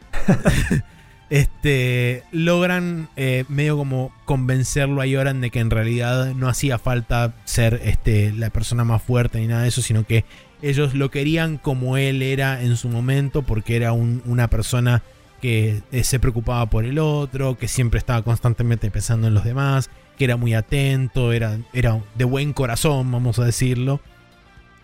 Eh, y eso lleva justamente a que él arrastre a su contrapartida a básicamente causar un evento de, aniquilación porque retiene la fusión hasta último momento y se tiran desde donde estaban ellos eh, luchando, que era como una especie de, templo, de, templo flotando en el cielo. Se tiran al vacío y eventualmente colapsan en un evento de, aniquilación donde Yoran desaparece junto con, el otro personaje. Eh, una vez que se, se, revela que en realidad Nia no está muerta, sino que se levanta y simplemente protesta porque le arruinaron el vestido, esencialmente. Em, que es muy divertida esa parte porque muestran primero a la Nia que si jugaste el Xenoblade Chronicles 2 conoces. Y después automáticamente cambia a modo. No, tengo que ser este. Eh, modo royal. modo real y protocolo y todo lo demás cosas. Este, entonces ahí es donde Nia te cuenta exactamente qué es lo que está pasando con el mundo. Hay dos mundos paralelos que en algún momento de la historia se bifurcaron y se crearon este, estos dos mundos y empezaron como a separarse entre sí. El problema existe en que esos mundos no pueden estar separados por mucho tiempo y siempre tienden a atraerse y a fusionarse de vuelta. Y el problema bis es que al unirse en las circunstancias actuales no iban a volver a a regenerar el mundo original, sino que como si se tratara de un positivo encontrando su negativo, se iban a anular entre sí e iban a desaparecer en un gran evento de aniquilación. Exactamente. Entonces también eh, nos cuenta cómo ella desde su lado se puso en contacto con Melia desde el lado del otro mundo y divisaron un plan, crearon una, una estructura a medias, una mitad cada uno, que lo que iba a lograr era evitar que se produzca esta aniquilación y que la transición sea un poco más armoniosa y puedan efectivamente volver a, crear el mundo original. O al menos así lo entendí yo por cómo lo explica a esta altura del juego. Sí. Sí, yo lo entendí de forma similar. Em, entonces, y además, Nia también nos revela que Melia está prisionera de Z, que fue el que tomó el control de Moebius, eh, el que tomó el control de esta estructura que se denomina Origin, eh, justo en el momento en donde los mundos se estaban fusionando. No sabemos de qué forma, pero tomó el control de esta estructura y tomó prisionera a Amelia como este, una suerte de rehén y que también creo que era aparte porque le daba la energía para poder funcionar a Origin, ¿no? Si no me equivoco. Mm, no recuerdo exactamente. Creo que tenía más que ver con una cuestión de control, no tanto con la energía. Ah, sí, Pero sí, la cuestión es que la, toma prisionera dentro de Origin. Sí. Y acá no lo causa... Sí, dale. No lo mencionamos explícitamente, pero a esta altura ya... Al principio lo jinteaban. Ahora ya dijeron mucho más explícitamente que los Moebius buscan perpetuar el eterno ahora. Le pusieron nombre, el eterno, eh, The Eternal Now era, pero, con, pero con mayúsculas. Ahora nos explican exactamente qué es lo que significa ese Eternal Now. No solamente a Ionios, el mundo en el que transcurre nuestra aventura, se produce por, se creó a partir del solapamiento parcial de los dos mundos originarios, sino que todo dentro de él está congelado en el tiempo. En una suerte de estasis. En una suerte de estasis eh, respecto del el exterior, gracias a eh, el control de Z sobre los mecanismos de Origin. Es como que Origin tiene la capacidad de determinar las leyes del tiempo y del espacio y de la fábrica de la realidad en, dentro de Ionios y lo usaron de manera de moldearlo a su, en base a sus necesidades y a sus deseos y congelarlo en el tiempo. Fuera de Ionios siguen existiendo eh, los dos mundos originarios que siguen como tendiendo a, querer unirse, pero no lo pueden hacer justamente por estar eh, congelados en el tiempo. Exactamente. Y la razón por la cual Uroboros existe y Uroboros está como por fuera de todo el control de Z y demás, y por esa misma razón pueden contrarrestar los poderes de los cónsules, es porque Nia, gracias a una, a una suerte de, de actitud medio desesperada, creó lo que ella denomina como las Uroboros Stones o las piedras de Uroboros, que están, eh, ¿cómo se llama esto? Eh, powereadas, me sale, eh, ti- tienen la energía de un fragmento de Origin, este, pero del, del, del Origin previo a ser capturado por Z. Entonces se encuentra como, entre comillas, fuera del tiempo. Ot- y eso es lo que hay- Sí, sí, sí. eh, a ellos, eso es a lo que a ellos les permite es como estar fuera de las reglas del mundo y les permite neutralizar los poderes de los cónsules y justamente poder sobrepasarlos gracias a los poderes de Uroboros. Y un, un dato de lore extra que meten acá, que me, me gustó mucho la explicación. Durante todo el, el viaje, los protagonistas fueron liberando colonias, destruyendo sus relojes de llama, sus flame clocks. Sí. Esto es algo que nadie creía posible y que nadie había logrado hacer. Solo lo pudo hacer Noah usando una espada especial, la Loki 7, que le llega en algún momento, o sea, previo al inicio de nuestra aventura, que es una espada misteriosa, muy parecida en diseño al, a- al amonado de- del primer juego, porque tiene un circulito en el medio y demás, pero es como un poco, Sí. más, un poco más sobria, más plana, como de, de metal puro, de, de metal to- toda plateada, monócroma.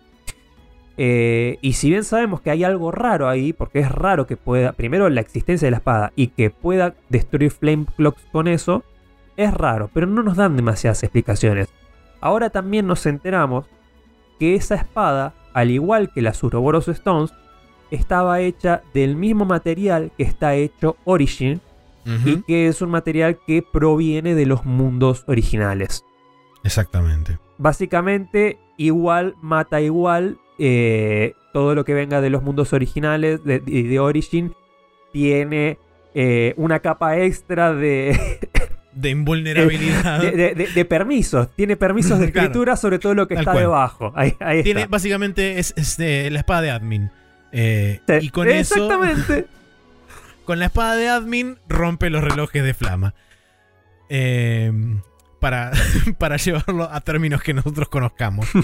Eh, y bueno, el- la, la idea desde, desde ese punto, una vez que Nia nos revela toda esta, toda esta información, es, bueno, hay que ir a Origin, hay que liberar a Amelia y hay que derrotar a Z para que todo se vuelva a poner en funcionamiento y el tiempo eh, y, y las consecuencias fluyan y lleven su curso. Eh, y bueno, es justamente eso es lo que sucede. Ponemos, Pero no sin antes pasar por la sidequest más forzada del juego. Es verdad, sí. Y totalmente omitible. Sí, sí, no había ninguna necesidad para hacer semejante este dada vuelta. Te, hacen básicamente recorrerte todo el mundo buscando nopones que eh, algo que no, no hemos mencionado hasta ahora, los nopones son este, una raza que fue creada en el Xenoblade 1, fue forzada en el Xenoblade Chronicles 2 y que ahora es medio como una, una suerte de staple de la franquicia que están presentes en todos lados y son medio como los personajes que saben un toque lo que está pasando, pero no del todo, pero un poco sí. Este, porque están son medio como self-insert de los desarrolladores en cierta forma, este, para intentar mover la narrativa en algunos lugares donde quizás el, el flujo natural de la narrativa no se da. Es como que, bueno, te meto un nopón acá, te va a decir un par de cosas copadas y vamos a ir para adelante igual. Em, odiados históricamente por mucho del fanbase de, de Xenoblade porque son, Porque son tristemente- estúpidos. Sí, son tristemente representados como personajes bastante estúpidos y aniñados al nivel extremo. Eh, por suerte, en este juego, dada, la, dada la, la historia y la narrativa y el setting mucho más adulto y maduro, estuvieron mucho más a la altura de las circunstancias. Cosa que agradezco. el otro. Sí, agradec- todos agradecemos y respiramos este con este con este con alivio gracias a eso. Pero bueno, igual yo la, la sidequest forzada a la que me refería era aquella en la que tenés que ir a buscar a eh, Miyabi, la, la amiga de la infancia de, Ah, sí. De sí, mío. tenés razón. Acá decayó, para mí, acá es donde decae un poco la narrativa. Se, porque Sí, creo que estiraron de más algo que no necesitaba ser estirado. Sí, pues ya sabíamos que básicamente cualquier personaje de tu pasado podía volver en forma de Moebius. Y lo que hace el juego es, tanto acá como en el último dungeon, agarrar a un personaje que ya habíamos conocido por flashbacks del pasado de Mio, a uno de la historia del, del pasado de Noah, y traerlos a ambos o en forma de Moebius o en forma de personaje controlado por Moebius porque fue resucitado con eh, resultados eh, turbios. Sí. Pa- vamos a una colonia, encontramos con, nos encontramos con que Miyabi estaba viva y también habían revivido a Kamurabi y habían revivido a Muamba. ¿Te acordás de Muamba? Sí, Muamba. El policía que estaba un día de jubilarse. sí, tal cual. De- Es Danny Glover en Arma. Mortal 1. Nos encontramos un montón de personajes eh, que queríamos muertos. Sorpresa, not, not, not really sorpresa, no lo estaban. Los salvamos, continuamos, vamos a Origin. Sí. Eh, sí, es, ese desvío me pareció bastante al pedo. Es como que de alguna forma intentan reforzar la- las motivaciones, tanto de, principalmente de Noah y de Mio, como digamos eh, de rebote el resto de la party, pero principalmente de ellos dos. Y me parecía algo innecesario porque ambos tenían motivaciones fuertes y lo suficientemente este, arraigadas ya dentro de sí mismos como para decir, ok, bueno, sí, vamos para adelante y tenemos que hacer esto, porque es necesario que lo, que lo hagamos. Eh, no sé, me, me pareció. Me pareció algo forzado y estirado al pedo. Em, pero bueno, lo que hacía referencia yo a las sidequests de los nopones es que básicamente tenés que recorrer el mundo buscando siete nopones. Este. Mm, Para. Es en realidad Ah, no, opcional. Esa pero sí es, pero es parecida. no, me Eh, confundí. porque el que te da la misión es el mismo, es el Sí. nopón que craftea barcos. Que para craftear su barco, lo que te manda a buscar son eh, Fragmentos de Origin. fra- fragmentos de metal de Origin, exactamente. Eh, porque acá también nos enteramos que Origin estaba en el centro del, del mar de este mundo, que estaba rodeado por una tormenta eterna. Seguramente que nadie imaginó al principio del juego cuando mencionan esa tormenta eterna en el, en el centro de todo que ahí iba a estar ubicado el dungeon final. Sí, sí, era como. No, es, es- es- es totalmente este, aleatorio y sí, sí. Sí, sí, sí. Eh, pero bueno, como, como bien dijo Porco, una vez resuelto todo este conflicto y todo este desvío, terminamos yendo finalmente a Origin, donde nos encontramos con la última pelea contra N, donde finalmente eh, lo derrotamos de forma definitiva y logramos hacer que vea cuál fue la razón por la cual Sumio decidió, entre comillas, traicionarlo y dejar este, dejar este mundo porque no era eh, lo que decíamos antes, no era la forma en la que ella quería continuar a su lado, eh, pero que él nunca lo entendió. Y a través de este acto es como finalmente N y Noah se fusionan en un ser y Noah absorbe los poderes de Moebius también. Eh, y después de eso vamos directamente hasta la pelea con Z. Donde... Va, no, en realidad no, en el medio pasamos... Antes, antes necesitamos pasar por la, la, una- la otra escena que completa mi top 3 de escenas favoritas de este juego. Ok. Y es que rescatamos a Amelia. Quienes jugamos Xenoblade 1 estamos encantados con la representación de Amelia. Así Sí. como la, la de, tanto Nio como Amelia están muy bien representadas. Nio, como bien dijiste, conserva esa faceta medio childish, medio tomboy, juguetona, graciosa. Sí. Eh, y trata de hacerle creer a los demás que en realidad no, ella es una tipa seria y muy, muy real. Melia, todo lo contrario, Melia se convirtió en la adulta completamente, eh, citándote a vos, estoica, un- una mujer con gran presencia y seriedad en la que todos sabíamos que se iba a convertir. Eh, la rescatamos, nos explica un par de cosas, se va con el resto de la gente. A esta altura tenemos a todas las colonias del mundo rodeando a Origin y combatiendo ferozmente contra el armamento exterior de Origin que estaba tratando de hacer estragos por el mundo, porque Z básicamente dijo, ¿saben qué? Se van todos a la mierda, no los necesito y los puedo crear a todos de nuevo, los voy a matar a todos a tiros y los voy a volver a crear y acá no pasó nada, borrón ni cuenta nueva. Bueno, no, la gente afuera se está revelando y ahora que ya tenemos a las dos reinas en libertad, te pido por favor, Maxi, que me pongas la, Ah, sí. la canción de los Power Rangers. Porque cada una en su respectivo castillo aprieta el botón de Morphosis amigos y sus castillos se convierten en la versión más grande y badass de mechas de todo el juego. Nosotros creíamos que los Ferronis eran grandes porque tenían el tamaño de una base móvil. Pues no, Sí. señores. Acá tenemos mechas de tamaño continental que se unen Sí. a la batalla. Sí, son absolutamente masivos y este es el, el momento como vos este, lo tenías descrito por ahí en, en tus notas. Es el, el momento en donde más se parecen a los SDF1 de, de, de Xenogears. eh, porque es una estructura gigante que se transforma en un robot más gigante todavía y que entra en combate con la estructura de Origin, revoleándose poderes, misiles y de todo.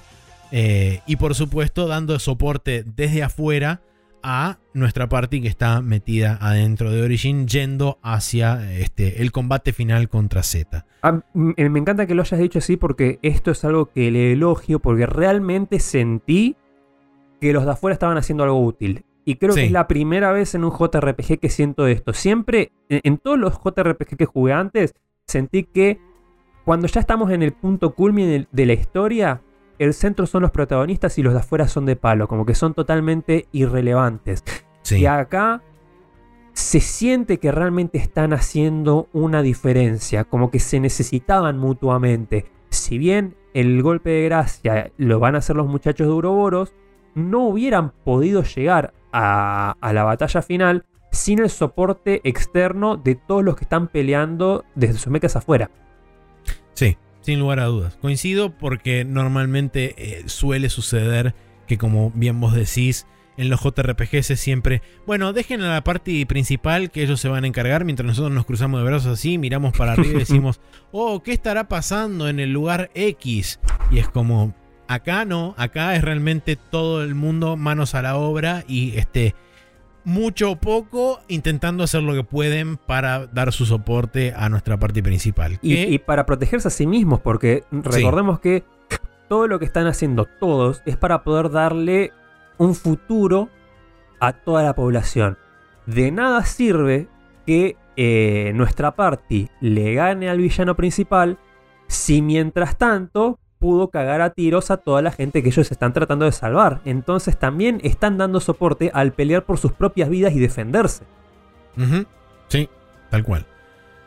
Y bueno, ahora sí, desembocamos finalmente en lo que son las últimas series de peleas donde nos enfrentamos primero por última vez al Cónsul X, que era medio como la mano derecha, entre comillas, de, de Z. Y después nos enfrentamos contra el Cónsul Y, que es la persona que había tomado el control de los personajes estos que había revivido y qué sé yo. Que lo, lo intentan presentar como un super malo malvado y en realidad tiene 5 minutos de pantalla y no, no logran establecer realmente eso, sino que es simplemente el típico este, villano de turno que se, se enrosca el bigote y dice, ¡Ja, ja! Los voy a matar a todos porque soy malísimo. Sí, creo que para Este- lo único que sirvieron estos dos villanos fue para explicarnos la diferencia entre los cónsules que son cónsules desde su, perdón, los Moebius que son Moebius desde sus orígenes, que fueron Sí. creados y concebidos como Moebius, y estos son XYZ, y todos los demás que fueron personas que vivieron y luego de su muerte se convirtieron en Moebius. Exactamente, sí. Eh, y bueno, una vez que se resuelve esto, finalmente nos enfrentamos contra Z, que es una boss battle que dura alrededor de 62 peleas. Pero bien es llevadas. una voz battle eterna. So- están bastante bien llevadas. Eh, en narrativamente hablando, ahí es donde nos explican esencialmente que Z es básicamente los miedos de todas las personas de ambos mundos que se colapsaron en la personificación justamente de esos miedos y de no querer desaparecer. Y eso, esos mismos deseos barra miedos fueron los que impulsaron a Z a tomar el control de Origin y detener el tiempo para poder vivir, entre comillas, eternamente. Ya Nia nos había advertido que Z no era tanto una persona como era un concepto. Exactamente. Y este es el concepto al que se referían. Por, ¿De dónde nace este miedo? Nace de la incertidumbre, porque a pesar del plan de Nia y Melia de crear a Origin para evitar la aniquilación de los mundos, no tenían la certeza total de que esto fuera a funcionar y existía la posibilidad de que a pesar de todo, ambos mundos lleguen a su fin. Exactamente. Y es- esto es lo que, bueno, los motivó a, a, a esta personificación del miedo al futuro a congelar todo en el ahora, porque saben que si no sigue pasando el tiempo, si nos quedamos en este momento, nunca va a llegar el desenlace del cual no sabemos si va a ser bueno o malo. Exactamente. Y, sobre el final, el final de todo, eh, tanto el espíritu de, de- el Noah del pasado como el Amio del pasado se, se personifican una vez más y ellos son los que deciden justamente enfrentar a ese, a ese miedo sobrenatural, a ese miedo al pasado, porque son los únicos que pueden contrarrestarlo y esencialmente lo neutralizan y comienza a, a avanzar el tiempo de vuelta. Me, acaba, me acabas de hacer acordar de otra referencia a Xenogears. Ok, bien, perfecto.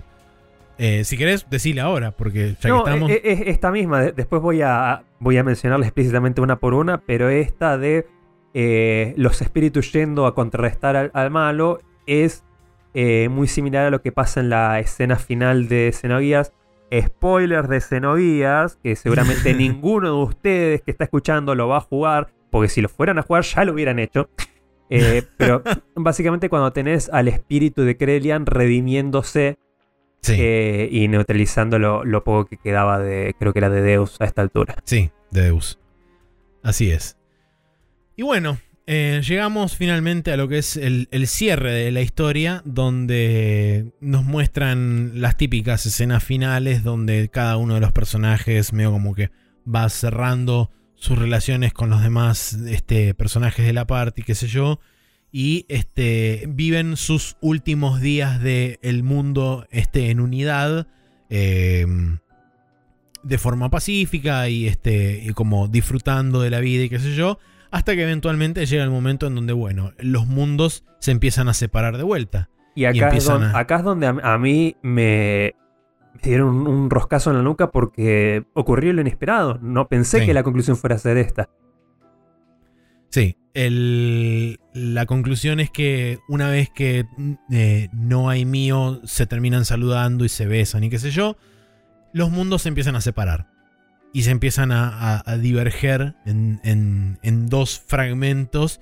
Y esta es una escena que está muy bien hecha, donde ambos, toda la party está corriendo básicamente en el lugar, porque mientras los mundos se van separando, ellos intentan juntarse. Y es como que corren en, el lugar en vacío hasta que llega un, momento en donde terminan eh, ambos en, dos este en dos precipicios que dan al mar y los, los continentes se siguen separando y se terminan saludando y diciendo en algún momento nos vamos a volver a ver y qué sé yo Eh, y mientras hay una narración en off de Noah contando que a pesar del miedo a la incertidumbre de lo que pueda traer el mañana no queda otra que moverse hacia adelante eh, vemos como el- la imagen de- del resto del, del otro continente junto con el, con el Ferroni gigante van desapareciendo en el, en el horizonte y se terminan este, borrando. Lo, lo que interpreté yo a este punto es que medio como que cambiaron el plan sobre la marcha o algo así. Las reinas se dieron cuenta de que los mundos aún no estaban listos para volver a, a juntarse. Entonces, mediante plot stuff, dicen, "Mm, bueno, no es momento, vamos a hacer que se separen por un tiempo más. Eventualmente, cuando los mundos realmente estén listos, volverán a traerse y se juntarán ahora sí en serio de veritas eh, más 10 real, no, no fake. Claro, exactamente. Y así es como llegamos al final de, de la historia, donde después de los créditos nos muestran la resolución de la primer cinemática del juego, donde vemos a un Noah pequeño corriendo por las calles de una ciudad que asumimos que puede llegar a ser la ciudad del mundo final en, el que, en la que había terminado el Xenoblade 1. Este, corriendo por las calles de la ciudad. Yo asumo que así, porque acá te hacen un paneo al castillo de, de Melia, pero no en su versión oscura de Xenoblade 3, sino en su versión blanca de, de Xenoblade 1. Exactamente.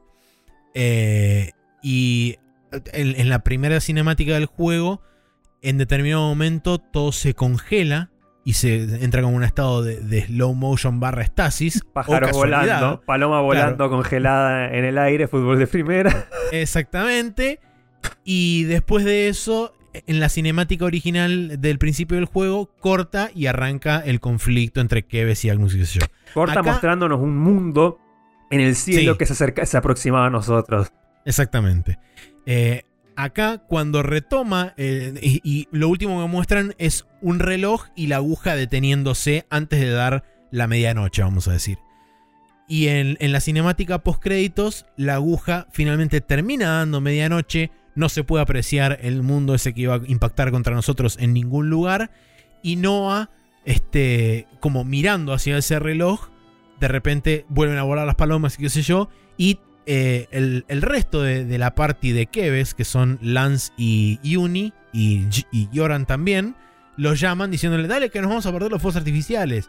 Y cuando, cuando arrancan de vuelta hacia ese lugar, de repente de la nada se empieza a escuchar una melodía que nosotros reconocemos, pero que el Noah del juego no necesariamente reconoce porque una de los, uno de los causantes de la separación de estos mundos es que sus recuerdos se iban a ir borrando con el tiempo. Este, lo que a mí me da a pensar de que en realidad todo eso ocurrió en el momento en donde entraron en estasis los mundos y una vez que se separaron es como que volvieron el tiempo atrás. Entonces, no necesariamente volverlo atrás, sino simplemente continuó. desde el punto de vista de los mundos originales, todo, eso pasó ocurrió en, una fracción de segundo, claro. Tal cual. Todo comprimido en la, habitación del tiempo de Dragon Ball, una cosa así. Exactamente. Pero ocurrió. Bueno, no, no fue todo un sueño, chicos, porque si no, te juro que me, compro un pasaje a Japón para ir a, meterle 25 puñaladas con una papa a Takahashi. sí, pero por suerte todo ocurrió, así que podemos estar tranquilos. Eh, bien, ahora, con respecto al, gameplay, donde hay un montón de cosas para desglosar y depende de cuánto querramos meternos ahí, eh, hay, ya de entrada hay como dos diferencias fundamentales que es el grupo de Keves, que son Noah, Uni y Lance, tienen un sistema de gameplay que es esencialmente el sistema de cooldowns que implementaba el sistema de combate del Xenoblade Chronicles 1.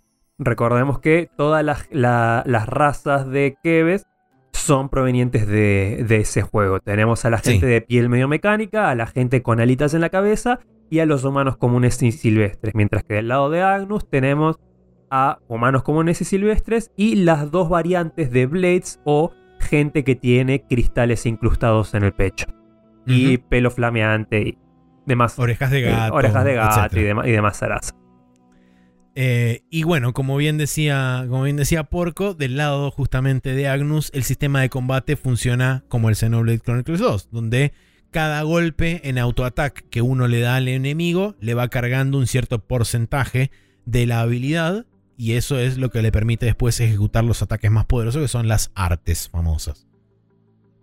Sí, esto es algo que se repite en, todas las mecánicas. Eh, el tomar elementos de, ambas entregas. Pues, lo vemos también en el sistema de equipamiento, lo vemos en, las habilidades pasivas que son equipables, lo, vemos, lo vemos en las gemas. Es como que tomaron todas las mecánicas de ambos juegos anteriores y nos trajeron una versión mucho más concisa y resumida, lo cual era completamente necesario porque Estamos sumando las mecánicas de dos juegos. Si mantenés la complejidad, vas a volver loca a la gente no, y no, no, va a dar, no. va a dar abasto y sería un despropósito. Entonces las trajeron mucho más ayornadas, mucho más streamlineadas para que no sea tan eh, abrumador. Sí, exactamente. Eh, y como bien dijimos al, al, principio, el tema de unir a la party de forma tan temprana y poder tener a los seis protagonistas juntos a partir de prácticamente las primeras tres horas de juego, da la posibilidad a ir explicando todas estas mecánicas de forma bastante, bastante bien eh, dosificada, pero sin llegar al nivel, como decíamos antes, de estar en las 50 horas de juego y que te sigan explicando mecánicas. Entre las cuales están, por ejemplo, las Fusion Arts, que es la posibilidad de utilizar la, las habilidades de un grupo eh, de, Agnus y las habilidades de Keves juntas en una, en una suerte de combo que hace que se apliquen los efectos de ambas, lo cual da una versatilidad muy grande a la hora de combatir, porque dentro del sistema de combate tenemos los, los clásicos eh, status ailments o los, eh, los típicos status de, cualquier juego, pero que en el mundo de Xenoblade son Break, Topple, Launch y Days, y, Smash. Burst. Ah, Smash y, Burst. Sí, también, sí, sí. Eh, lo que tiene es que vos realizando ciertas y determinadas acciones en una cadena en particular, podés lograr diferentes efectos que tienen diferentes recompensas. Por ejemplo, si uno utiliza el camino del Smash, lo que hace es darle una, un golpe al enemigo que cuando está volando en el aire, vos le golpeas, cae al piso y el rebote contra el piso le causa una cantidad de daño enorme. Si vos elegís el camino del Burst, lo que termina sucediendo es que eh, lo sacas volando y eso hace que vos puedas obtener mayor cantidad de recompensas de drops eh, a la hora de, recuperar este o, de destruir al enemigo. Sí, ambas mecánicas se basan básicamente en desequilibrar al, oponente, porque en vez de tener eh, poison, ataques elementales, es simplemente la secuencia natural. Tipo, primero lo desestabilizamos un poquito, después le rompemos la pierna para que se caiga el piso y después ahí vemos para dónde vamos. Em, y otra cosa que explica muy bien el juego es que estos dos posibles caminos tienen también como efecto secundario potenciar el daño que recibe de fuentes físicas por uno o de fuentes mágicas o de, éter por el otro. Exacto. A mí la verdad que me gustó mucho todo, todo el sistema de combinación, este, de, fusión de artes y qué sé yo, porque como decía, te da una versatilidad enorme a la hora de, este, de poder eh, hacer mix and match de las diferentes de las diferentes clases sí, todavía, no todavía no explicamos cómo, cómo es que se obtienen, de dónde salen, en qué consisten. ¿Cómo funciona eso? Sí, es verdad. Acá tenemos eh, tres categorías de, de jobs y más de 20 jobs, los cuales cada uno proviene de uno de los héroes que podemos reclutar a lo largo de la historia. Eh, y ellos son los que nos van a desbloquear las habilidades que luego nosotros le asignemos a nuestros, a nuestros personajes. Cada personaje tiene tres slots. En realidad son seis, pero ¿por qué digo tres? Porque la mitad van a venir predefinidos por la clase que tengas equipada en ese momento. Y los otros slots son slots libres a, a los cuales vos le podés asignar habilidades de otras clases que vos ya hayas mastereado, al mejor estilo Final Fantasy V o, 3 o, lo que sea. Entonces puedes hacer una combinación de Noah peleando con espada, pero a cada uno de sus tres ataques básicos como espadachín le asignas el efecto de un healer, de otro arte de ataque o una que mete un determinado estado alterado. Las combinaciones que a vos se te canten, pongo estos ejemplos eh, genéricos. Y siempre, y siempre respetando que si vos tenés equipada una clase de Keves con habilidades eh, basadas en cooldown, los slots libres solo los podés rellenar con habilidades de Agnus y viceversa. siempre, siempre tienen que. Las eh, que vos equipás manualmente una por una tienen que ser del bando contrario al que tenés equipado actualmente como clase principal. Y bueno, una de las. Eh, digamos, como, como paso de dos, si querés, de, ese, de ese reclutamiento de héroes eh, que se realizan a través de diferentes tipos de quests. Más, más adentrado en, el juego, vos tenés lo que sería la segunda etapa de, la evolución o del, del, arco narrativo de cada uno de esos héroes, que es lo que se denomina dentro del juego como Ascension Quest, que habilita el potencial definitivo de cada uno de estos roles, llevando eh, el, rango o el rank de cada uno de esos, este, de cada uno de esos trabajos al doble, porque primero tenés como una suerte de, de soft cap a nivel 10 o a, rank 10 de cada uno de esos trabajos. Y una vez completada esta Ascension Quest, te brindan la posibilidad de subirlo hasta rank 20, que es lo que te da definitivamente el, potencial puro de, cada uno de estos roles. Que eh, podés vos asignarle en cualquier momento a cualquiera de los personajes. Sin embargo, y esto es algo que me pareció bastante eh, interesante de parte del juego, cada uno de los personajes de tu party tiene como ciertas afinidades con cierto tipo particular de rol. Entonces, vos podés asignarle a cualquiera cualquier, este, cualquier rol. El tema está en que el grado de efectividad en el que cada uno de tus personajes va a cumplir ese rol depende directamente de la afinidad que tenga con el mismo. Sí, sí, esto te limita un poco las opciones, no hace que los personajes se sientan un poco distintos entre sí, porque si no, no habría diferencia entre ellos y como que perdería un poco la gracia. Tal cual. Podrías hacer seis personajes iguales o, así el juego te está obligando a limitar un poquito y encuadrar cada personaje en una cantidad de arquetipos un poco más chica. Sí. Y además también es como que a cada uno le brinda su propia personalidad que se respeta, digamos, con, con lo que muestran tanto desde el punto de vista de la narrativa como desde su clase inicial. Porque uno tiene asignado, por ejemplo, tenemos a Noah, que como dijimos es el héroe, es el espadachín principal, y las clases con mayor afinidad de Noah siempre tienden a ser las clases ofensivas y las clases este, que, empujan hacia el, ataque este, frontal y demás. Discúlpeme, señor, pero Yuni es la healer de Keves y yo la mandé siempre a cagarse a piñas con la gente. Bueno, está bien, sí, pero digamos que uno de los roles alternativos de Yuni también es este el de el del chabón con las pistolas.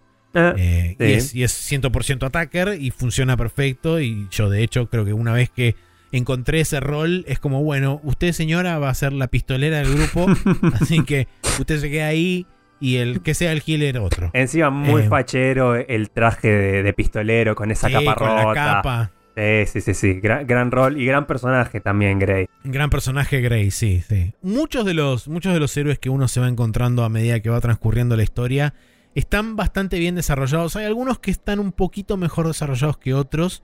Por ejemplo, Grey me parece que tiene una muy buena side quest. Sobre todo mm. lo que es la Ascension Quest de él está muy bien hecha. Eh, sí, esto es lo que yo tengo en, mis notas como el punto, abro comillas, todos brillan, cierro comillas.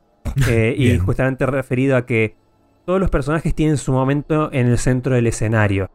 Eh, y todas las quests, de, tanto de reclutamiento como de Ascension,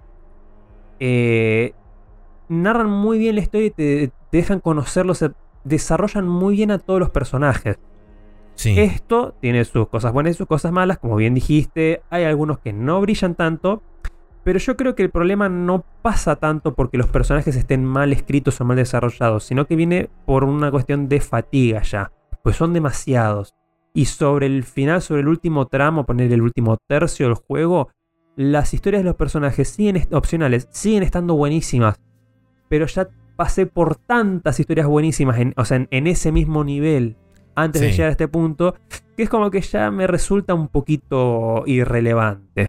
Se, desinfla un poco al final. Sí, el, problema es que vos tenés muchas de, muchas de las historias que son muy buenas o excelentes y cuando topas con una historia que es simplemente buena, es como que ah. queda... En, queda en offside o en evidencia con respecto a los demás, que es, me parece un poco también lo que pasa. Y que también depende de cómo uno como jugador vaya manejando el pacing y se vaya topando con este cierto tipo de cosas. Porque algo que no dijimos es que el mundo es completamente abierto. No completamente abierto, sino que está dividido en zonas absolutamente masivas y gigantescas. Que eh, invitan siempre a la exploración. Y depende mucho de el autocontrol del jugador o la falta del mismo. La falta del mismo en nuestro caso. Sí, la falta del mismo en nuestro caso, de decir, uy, mira, ya hay algo, uy, mira, ya hay otra cosa, uy, ¿qué será esa cosa? Uy, ¿esto qué es? Y entonces es como que te la pasás dando vueltas de acá para allá, de un lado para el otro. Ni hablar de los casos en los que X personaje que reclutas te habilita una habilidad de, de campo nueva, como que yo, la posibilidad de subir arenas movedizas que hasta entonces eran unas pequeñas cascaditas que te bloqueaban el paso, o deslizarte, Sí. por, o deslizarte por cables onda tensores, eh, al más puro estilo Tony Hawk Pro Skater. eh, que te habilitan zonas nuevas y cuando te dan una habilidad de esas es como, uh, cierto que en los cinco mapas anteriores había 24 puntos donde encontré esto y ahora puedo ir a ver qué hay. Tal Vamos, cual, sí. vamos, allá, vamos allá. Sí, y así es como, por ejemplo, en mi caso, por lo menos particularmente, tenía 30 horas de juego, estaba en nivel 50 y pico y estaba en el capítulo 3 del juego, que es prácticamente el primer tercio narrativo de lo que, de lo que hablamos antes. Entonces, eh, de repente en un momento dije, bueno, ok, vamos a dejar de dar vueltas por el mundo, vamos a avanzar la historia. Y yo estaba combatiendo siendo nivel 50 contra enemigos nivel 20, 22, 24. Y era como, ajá, mira, mira cómo me cago de risa. Ah, Eso me parece una, una falla, sobre todo después de la Definitive Edition del Xenoblade 1, del Chronicles 1. Eh, me hubiera gustado que nos habiliten desde el momento cero la posibilidad de disminuirle el nivel a nuestros personajes. Sí, Un eso es algo que habilitan recién en el postgame. Sí, un saludo a Facu Maciel que me dijo lo mismo. O sea, él me dijo esa opinión. Yo primero le dije no ni en pedo. Y a los dos días le volví a escribir para decirle, ¿sabes qué? Tenés razón. es cualquiera de esto tendría que habernos dejado bajar de nivel desde el momento cero. Sí, sí, coincido. Sobre todo porque es algo que eh, en ciertos, en ciertos momentos te puedo entender que vos sí sientas como el, el power tripping a pleno de estoy súper leveleado y qué sé yo. Pero hay momentos en donde la narrativa demandaba que fuera un reto más, este, más real y no estuviera. Porque, por ejemplo, yo eh, en la- las, digamos, las peleas definitivas de muchos de los finales de capítulo y qué sé yo, estaba 15, 20 niveles por encima del, de la- del, del jefe que tenía enfrente. Entonces, en ningún momento sentía el peligro de, uy, me voy a morir o esta pelea es difícil. Bueno, a mí yo me di cuenta de eso después del capítulo 5. Y ahí tomé la decisión medio de rushear un poquito más la historia, de tenerme Claro. menos en el, en el main game, eh, perdón, en la side quest. Y todas, la- todas las peleas de historia fueron más o menos en mi rango de, de nivel y lo disfruté, creo que lo disfruté un poquito más de esa forma.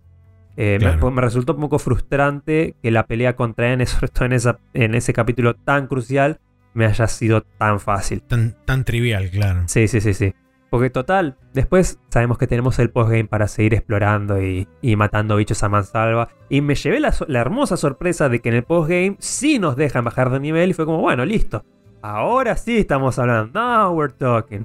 Antes, Claro, de, sí. antes de seguir con el, con el tema de mecánicas, quiero aprovechar que estuvimos hablando de las quests para comentar que no solo las quests relacionadas a personajes o a héroes están muy bien escritas, yo creo que esto es así para el 95% de, la, de, de las side missions. Sí, Eh, y, coincido. y desde el momento menos uno, como puse en mis notas, no desde el momento cero. Porque acá no es como en otros que te cruzaste con un changuito que tiene un signo de admiración en la cabeza y te dio una quest because of reasons. Acá sí vas a encontrar signos de admiración, pero esto eh, te señala lugares donde hay gente hablando entre ellos cosas y vos justo pasabas por ahí, escuchaste esa charla y cuando escuchaste charlas sobre un tema en particular dos, tres, cuatro veces, es como que tenés suficiente información para luego en un campamento disparar una charla interna entre los integrantes de tu party, donde discuten ese tema que se cruzaron reiteradas veces, y toman la determinación de seguir X curso de acción, y es acá donde nos eh, describen los parámetros de la side quest que acabamos de, de arrancar. O sea, ya Exacto. cómo te presentan, cómo vos aceptás una side quest, está bien escrito. Y luego, Sí. hasta, la, hasta la más trivial, sentís que tiene un poco de importancia. Porque no es solamente buscame 20 caracoles violetas porque le gustan a mi vecino. Casi todas las Fetch Quests son porque estás ayudando a una colonia en reconstrucción que está saliendo del momento más bajo luego de una batalla en plena guerra. Entonces, todo tiene sentido. Sí, sí, en ese sentido estoy de acuerdo. Sí creo igualmente que algunas pecan de ser un poco grinderas por el simple hecho de serlo, sobre todo las de recolección de materiales, y más aún cuando hay como una cierta inconsistencia a la hora de este tipo particular de quest, porque en algunas quests vos te topás con, ok, tenés que traerme 10 de estos elementos que son elementos únicos y que van a spawnear únicamente porque la quest los requiere, y te los ponen en una zona en particular, los spawnean dentro de los drops naturales que hay en el mundo. Pero mientras tanto hay otros tipos de elementos que están solamente spawneando por una tabla de drops que tiene cada una de las áreas asignadas y que tiene un porcentaje fijo de drop. Entonces vos por ahí tenés que estar dando vuelta 10 minutos, 15 minutos, recolectando materiales del piso y rogándole a Lauren Jesus que por favor te dropee el material que necesitas para la quest para completarlo. Entonces, creo que eso, si vos estableces desde el punto de vista del diseño del juego, donde decís, ok, bueno, tenemos tablas de dropeo en cada una de las áreas, pero si nosotros tenemos después una tabla que podemos cargar a mano en específicamente esta quest que requiere que vos juntes 20 materiales de una cosa, 15 materiales de otra y 35 de otra, podemos nosotros levantar esa, esa, esa tabla de drops específica para esta quest. Si total después tenemos que volver a cargar el mundo de vuelta porque vamos a ver va a haber una cinemática en el, en el medio donde vas a entregar la quest y vas a hablar con el NPC en cuestión y el NPC en cuestión te va a contar una cosa. Una vez que salís de ese estado, volvés a estar en el estado natural del mundo, cargas la tabla de drops natural del mundo de siempre y te olvidas y transformas una quest de ser tediosa a algo que no solamente tiene relevancia este, a nivel narrativo dentro del mundo de decir, ok, bueno, estoy este, ayudando a las personas y yo, sino que tampoco no lo volvés algo tedioso, no lo volvés una, una, checkbox dentro de una, dentro de una side quest. Vos te, enfocabas mucho específicamente en, cumplir esas side quests, porque a mí me pasó que todas las fetch quests las cumplí de rebote sin darles mucha bola mientras recorría el mundo haciendo otras cosas. Capaz que tuve mucha suerte, igual, ¿eh? En, algunos casos sí, eh, se, daban de forma natural. En otros casos era como, bueno, ok, mira, me faltan 6 ítems de esto. A ver, bueno, voy a, voy a fijarme, porque encima dentro del juego tampoco tenés el, el total de la información para saber ni en, qué área aparece, ni este... Sí, no, lo tenés que buscar en una guía lo tenés que buscar en una guía. Entonces recurrí a una guía y dije, bueno, ok, ¿dónde está este elemento? La chance de que te caiga está en tal lugar y qué sé yo. Bueno, listo, vamos a ese lugar y empezás a recorrer y qué sé yo y dar vueltas. Pero sí voy a decir que más, más que nada lo necesité hacer cerca del final del juego porque era como, bueno, antes de terminar el juego voy a hacer una última pasada por donde no encontré, donde no este, donde no pasé o donde me perdí alguna información o algo así para disparar una sidequest o lo que sea. Y en un par de lugares me habían quedado sidequests. Sobre todo, por ejemplo, las sidequests de Colonia 30 de terminar al, robot gigante. Mm. Que esas son sidequests que básicamente son recurrentes. A medida que vas avanzando en la historia, es como que vas completando diferentes estadios de esa quest. Y son 10 en total. Son 10 estadios. Y en cada uno de esos tenés que ir y, entregarle. Eh, entregarle elementos. Entonces por lo menos, y tuvieron la delicadeza, y esto también se lo celebro, de que en vez de decirte me tenés que traer sí o sí 10, 10 y 10 de estas cosas, te dan una tabla de, bueno, necesitamos estos cinco tipos de, de objetos. ¿Cuántos de cada uno? No importa, todos sirven. Entonces, eh, vos le podés llevar cualquier combinación de, esa, de, esa, de elementos de esa tabla de ítems y no importa cuáles sean, todos van a avanzar un poquito una barra de progreso general. Entonces podés llegar al mismo resultado final dándole 100 del ítem 1 o dándole 50 del 1 y 20 del 2 o 10 de cada uno de los 5 elementos. Eh, lo hace un poquito más versátil. La verdad, eso estuvo muy bien implementado. Un, un lindo twist para la Fetch Quest. Sí, totalmente. Eh, y con respecto a lo que vos decías antes, eh, si no tenés nada, nada, más extra para agregar del tema de gameplay, eh, podemos con esto hacer un segue a los gráficos. Cuando hablaste de las burbujas de información, Esto es algo que yo mencioné en el podcast hace un par de semanas y que se ata con el tema de los gráficos porque acá es donde la Switch demuestra también un poquitito ya que es un, es un hardware de hace un tiempo. Porque si bien el juego realmente se ve muy bien y es prácticamente un milagro la, expansividad que tiene todo y que corra de la forma que corre en esencialmente una tablet. Eh, una, de las, una de las cosas que yo encontré que me conflictuó un poco es que a la hora justamente de encontrar estas burbujas de información de las sidequests, dada la poca distancia de dibujado que hay en algunos lugares, suele ocurrir que los NPCs te popean medio de la nada y corres el riesgo de pasarte por alto estas burbujas de información y estar dando vueltas en una misma área o en una ciudad o en una colonia durante un rato hasta que en determinado momento eventualmente te lo terminas cruzando. Sí, creo que a mí no me jodió tanto porque estoy bastante acostumbrado. Como la Switch es mi plataforma de gaming principal. Claro. Eh, no, vengo de jugar algo en una PC con una tremenda placa de video y rayos cruzados como para que me duela tanto la diferencia. Si bien soy consciente de la diferencia. Eh, hay momentos donde bajan los frames también, en, las peleas muy atestadas sobre todo. Sí. Y tenemos bastante clipping, lamentablemente. Eh, en el momento del capítulo 5, la revelación del cambio de cuerpos, recordemos que los cónsules tenían el pelo mucho más largo que sus contrapartidas de nuestra party. Pero con el switch de, personalidades tenemos a una Mio con el pelo largo como lo tenía, porque es el pelo del cuerpo del cónsul. Y al ratito nos presentan con la elección de si dejarle el pelo corto o dejarle el pelo largo. Y probé con el pelo largo y me duró 30 segundos porque me, me dolía como clipeaba con toda la ropa del personaje si no llevaba un eh, traje que fuera completamente ceñido al cuerpo, iba a haber clipeo. Y justo mis trajes favoritos para ese personaje eran camperitas holgadas. Era ropa por ahí un poco más, eh, más ancha, más abultada, claro. Y clipeaba re fulero. Así que volvió el pelo corto. sí, por eso. Em, igualmente, aún así, quiero destacar la performance en general de todo el juego.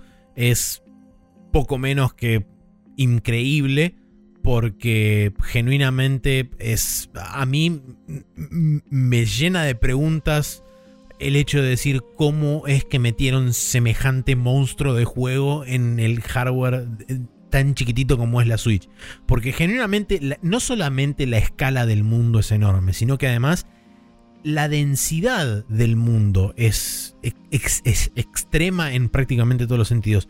Uno podría decir que los juegos open world o que los juegos de este tipo que son grandes áreas expansivas que están subdivididas en subáreas. Es un estilo eh, muy eh, MMORPG. Exactamente. desde, el primero, desde Xenoblade 1, fue concebido como emular una versión single player de un MMORPG. Sí, tal cual.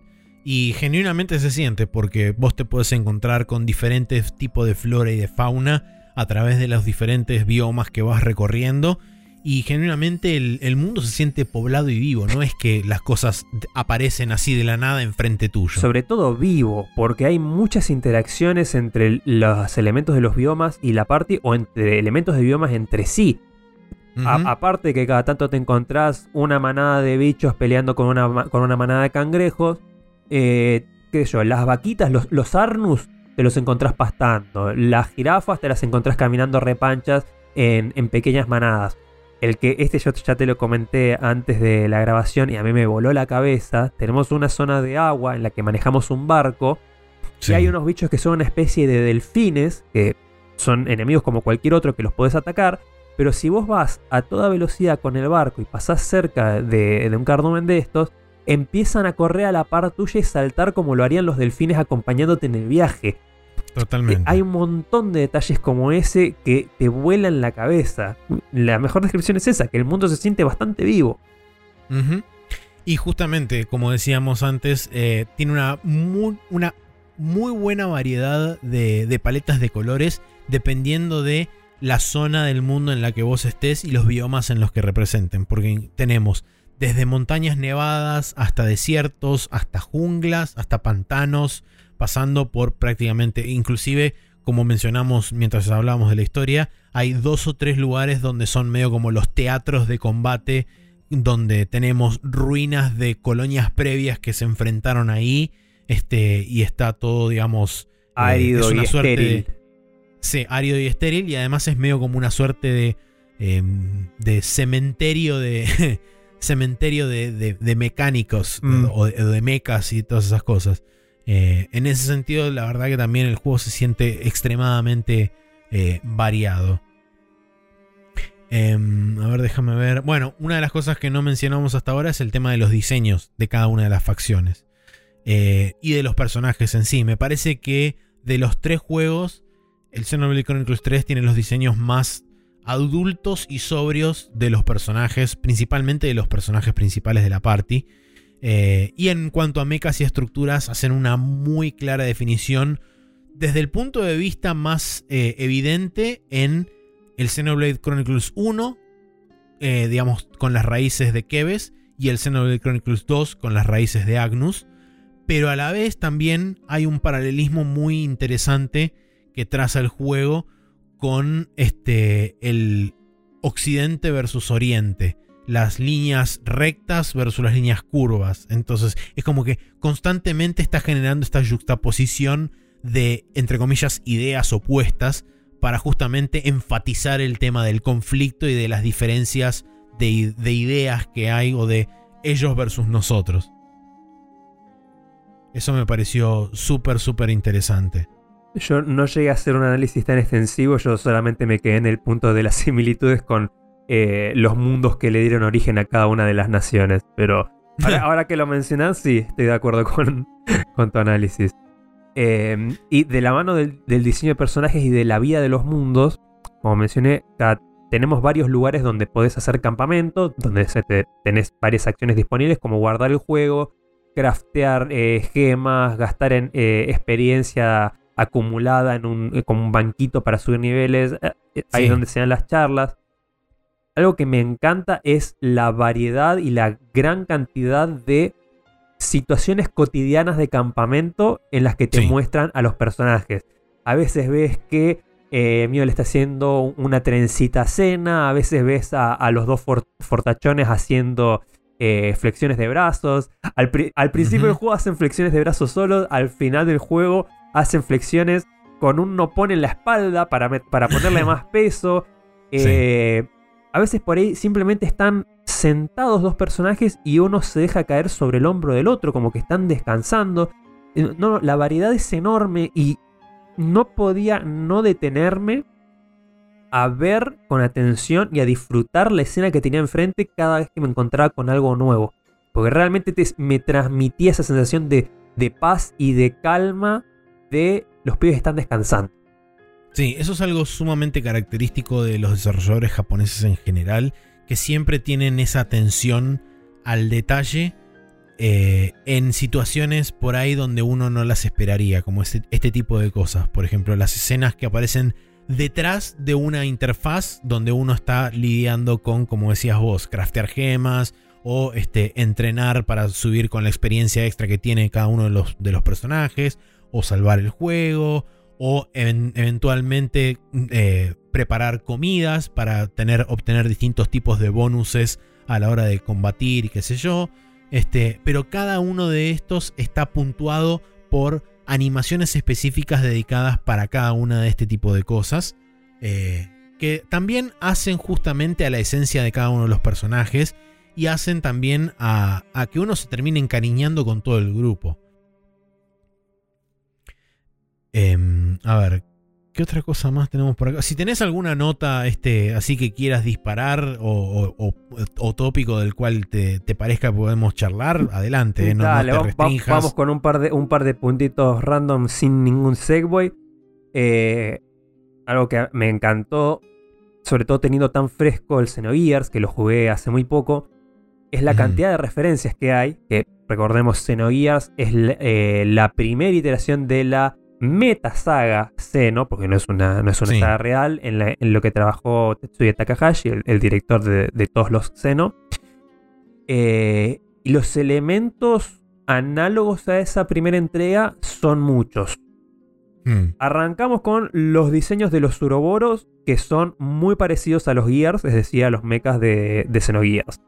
Sí. Eh, la historia trágica de amor entre, N, entre Noah y Mio es muy, eh, muy similar a la historia de amor también trágica a lo largo de varias encarnaciones entre Faye y Ellie en, en. El Sí. desdoblamiento de, de M eh, y N es similar al desdoblamiento de la personalidad de Lacan barra Faye barra Id en Xenogears. Sí. Eh, los, los cónsules y Moebius manejando todo desde de- detrás y siendo entidades mucho más longevas que el resto. Eh, también es una situación análoga a el, el consejo de Gazelle, que hacía lo mismo sí. en, en la primera entrega. Eh, y la última que, que la comentamos con esta, con esta nota que ya expeleaste es el, el, entre comillas, SDF1. En realidad el SDF1 es el, la Super Dimensional Fortress de, de Macros. Sí. Eh, pero bueno, cuando tenemos la aparición de estos recontra super megazords piloteados por, Ni- por Melia y, eh, y por y Nia. y Nia, Dios mío, es muy difícil que los nombres sean Nio, Mia y Noah. Me Sí. mata, siempre tengo que pensar en cuál estoy hablando. Pero bueno, la presencia de estos super recontra megazords es parecida a una escena similar en el segundo disco de Xenogears. Sí.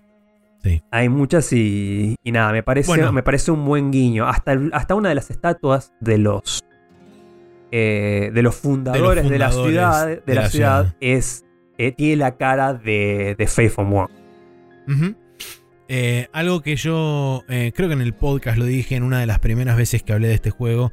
Dije que se nota que el juego tiene mucho ADN de Xenogears. Y ahí es donde se nota principalmente. En muchas de las referencias que hay a lo largo del juego, donde quizá hay o guiños o conceptos similares o referencias directas como uno podría leer, por ejemplo, en lo que vos decías recién de la estatua de uno de los fundadores que era parecido a Faye.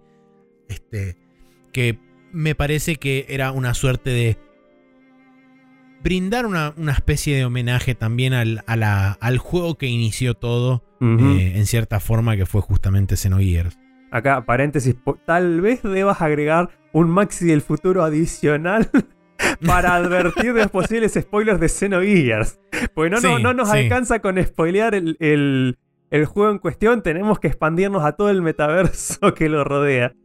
Tal cual, totalmente. Pero bueno, la gente que mínimamente conoce de qué va la saga Xeno debería asumir eso, pero es verdad que hay que prevenir al, al ciudadano este, para justamente que se viene a desayunar de, che, ¿cómo que esto pertenece a otra cosa? Este, pero bueno. Eh, pasando a- al segmento de audio, donde Uf. arrancamos, sí, arrancamos por, por supuesto, ya el compositor, vamos a decir, histórico de la franquicia, porque estuvo presente en prácticamente todos, todas, absolutamente todas las, este, las iteraciones de los diferentes senos, Yasunori Mitsuda, que vuelve a hacer su aparición, esta vez acompañado con la enorme gente de Ace Plus, que es un conglomerado de compositores independientes que viene prácticamente de todas partes. Hay gente de Gast, hay ex gente de Square Enix, hay ex gente de Capcom. Es como que dijeron, todos los más grosos de la vida dijeron, che, ¿y si hacemos un conjuntito y nos juntamos todos juntos? Y fue como, dale, bueno, hagamos eso y que salga lo que salga. Me encanta porque encima varía el nombre, porque depende si son solamente este, este y este son Ace, si además se suma este Sí. otro es Ace Plus. Y no, ese, ese eh, metajuego que tienen con, con el nombre de la banda es hermoso. Pero bueno, como decíamos, la banda sonora personalmente a mí me pareció una de las mejores de, esta trilogía, a pesar de que considero que tanto el Xenoblade 1 y 2 tienen muchos temas muy buenos, pero me parece que el nivel de, de epicidad y de, de, carga emocional que tienen muchos de los temas de esta tercera entrega está en lo mejor de lo mejor de la franquicia, a mi parecer. Yo tengo una postura intermedia. Las, las canciones de batalla me parecen un 10. Las canciones de los momentos de. principalmente en cutscenes. lo- los momentos épicos o, o tensos. La, la versión de- del final del capítulo 5 es una locura que la tengo grabadísima en el cerebro. Son otro 10. Eh, en donde creo que las entregas anteriores le ganan a este es en las canciones más comunes de background cuando vas explorando por el mundo. Por, de esas, no, no, hay ninguna que me haya quedado particularmente grabada. Son lindas, son, son buenas canciones ambiente, pero no son más mm. que eso. Sin embargo, hay otras como eh, en tres anteriores, de nuevo, La Planicie de Gaur, eh, Saturn Marsh. Eh, Eso es verdad. hay una, no me acuerdo de dónde, pero que es muy movida en Xenoblade 2 en el, Imperio, que son más memorables. Pero solo me pasó con las canciones de mapa. Las que son de batalla o de momentos épicos de historia y cutscenes están también, son top de la franquicia. Sí, sí, coincido. aún así, igualmente creo que, digamos, a, nivel general o como overall, me parece que este es el soundtrack más redondito de, los tres, por lo menos a, nivel personal. Además, en algunos momentos logré reconocer guiños a otras melodías, sí. leitmotivs y todo ese tipo de cosas, a otras melodías de juegos anteriores, lo cual es fantástico porque te retrotrae también a esos momentos. Hablando de música, es momento de hablar de el momento más alto de todo el juego que para mí, que para me resulta llamativo que no haya sido ninguno de los plot twists, ni grandes revelaciones, ni, momentos álgidos de la historia que mencionamos hasta ahora, sino que, señoras y señores, el momento en el que yo literalmente me levanté del sillón y casi que empiezo a aplaudir solo en mi casa, pero que la mandíbula me quedó en el piso me quedó en el piso fue en el postgame, luego de que nos habiliten la posibilidad de reclutar a tanto a Amelia como a Nia para llevarlas como giro, como parte de nuestra party. Cuando uno va a pelear, sea una batalla común o una batalla de jefes, es indistinto. Con cualquiera de estos dos personajes, suena una canción relativa a ese personaje. En el caso de Nia es eh, una versión instrumental de la canción final de Xenoblade 2, cuyo nombre no recuerdo. Y en el, caso de, en el caso de Amelia, señoras y señores, suena la canción de batalla Time to Fight, originalmente de eh, Future Connected el epílogo que nos trajo la Definitive Edition de Xenoblade Chronicles 1 y en una versión que, a la que le añaden trompetas, bombos, platillos, la mano en coche, le pusieron todo, la elevaron a la decimoctava potencia y me reventó el cerebro. Sí. Eh, es la vuelta del disco, señores, volvió el disco para quedarse. Eh, es, uno de los es uno de los de esos temas emblemáticos que cuando lo escuchaste la primera vez dijiste ¿qué es esto que está pasando? ¿Por qué estamos bailando mientras estamos peleando a la vez? Aguante todo, déjame disfrutar de esto para siempre. Leí eh, por ahí que las trompetas son la forma de preparar a Amelia para su inclusión en Mario Kart.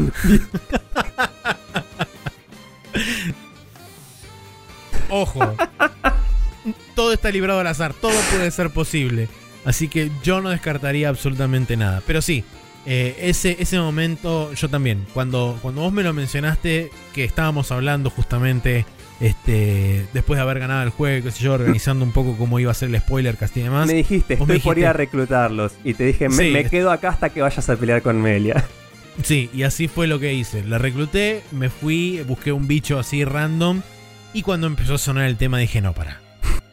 ¿Cómo? Encima, para colmo, yo me enfrenté a un bicho común y ya estaba como nivel 98 y le, pegué tres cachetazos y lo maté. Dije, ¿qué pasó? ¿Por qué empezó a sonar otra música diferente? Agarré y me fui a buscar un, este, un Elite y me duró un ratito más, que fueron 30 segundos, y dije, no, esto es una locura, no lo puedo creer. Y de ahí directo me fui a buscar uno de los Unix que estaba a nivel tipo 80 y pico o algo así. Pude escuchar un rato más largo y dije, no, esto es absolutamente fantástico. No puedo creer lo que hizo esta gente con algo tan simple, pero que te, te satisface tanto a la hora De, de, jugar con ese personaje. Ya era una de mis canciones favoritas en su versión original y con esta versión nueva. Creo que la debo haber escuchado horas en loop el día que la descubrí. Sí.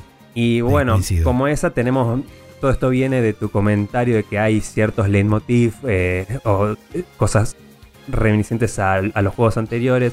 Pasa mucho, en- sobre todo en las escenas con Melia y con Nia, que encontrás melodías provenientes de, de sus juegos con, con una vueltita más, con un toque, un- una vuelta de tuerca extra. Sí, totalmente. Otro apartado también donde el juego se destaca mucho eh, es en, en el voice acting. Ambos creo que lo hemos jugado en japonés porque Sí. consideramos que los JRPGs deben ser jugados en su idioma original. Ojo, lo arranqué en, en inglés porque el, a, a pesar de lo controversial, el doblaje de Xenoblade Chronicles 1 me gusta. El de Xenoblade Ok. Chronicles 2 no me gusta, me parece horrendo, no solo por. No tanto por el doblaje en sí, sino por la decisión chota de cambiarle los nombres a todo que tienen. Que acá, si bien está, es un poco más bajada a tierra, no, no se fueron tan al carajo como ponerle Dromark a Biako. Eh, pero, pero eso y la poca. Yo tengo la- una queja al respecto igual. la, la poca lip sync que hay con el inglés me la baja completamente y por eso terminé pasándolo a japonés. De nuevo. Sí, Sabía que lo iba a hacer eventualmente, lo hice mucho antes de lo esperado. claro. Yo, eh, a, a título personal, casi siempre eh, el juego, si me permite jugarlo en el idioma original en el que fue desarrollado el juego, lo prefiero siempre por encima de lo que, de lo que sea que me ofrezcan. Y eh, como noté acá, eh, la calidad y cantidad del voice acting en japonés Sí. es absolutamente fantástico. Y el cast con gente como Yuko Bayashi, Sayaka Ohara y Akio Otsuka acompañando al cast principal hacen una labor fantástica. Estos tres nombres en particular los, los menciono porque son actores de voz sumamente consagrados dentro de la industria del anime y de los videojuegos en Japón.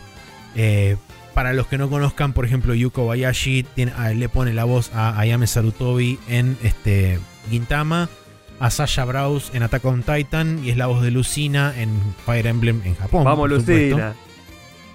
Eh, Sayaka Ohara es Ezra- eh, Ersa Scarlet en Fairy Tail, Margaret en la, toda la saga Persona y Selvaria Bless en Valkyria Chronicles, entre otros grandes juegos. Y El que se Y ven ahora Otsuka. es. Sí, Aki Otsuka es una persona que quizás mucha gente no conozca por uno de sus roles más emblemáticos, pero es Solid Snake en la versión japonesa de Metal Gear Solid. Además de, por supuesto, ser Ansem en Kingdom Hearts, Blackjack en Blackjack y el e- épico, absolutamente magnífico Bato en Ghost in the Shell. Así que con esa gente es con la que se codeó el resto del cast que están a la, exactamente a la misma altura porque genuinamente los seis voice actors, de, de hecho busqué, busqué los nombres de los seis voice actors de la parte principal y son en su mayoría gente joven y que son sus primeros roles dentro de lo que son este, los voice, el voice acting en, en- en videojuegos. Hay algunos que tienen un poquito más de experiencia en lo que son series o, este, o películas animadas y demás, pero en lo que representa videojuegos son relativamente novatos y genuinamente no se nota en lo absoluto, por lo menos a la, a la hora de, de- del doblaje.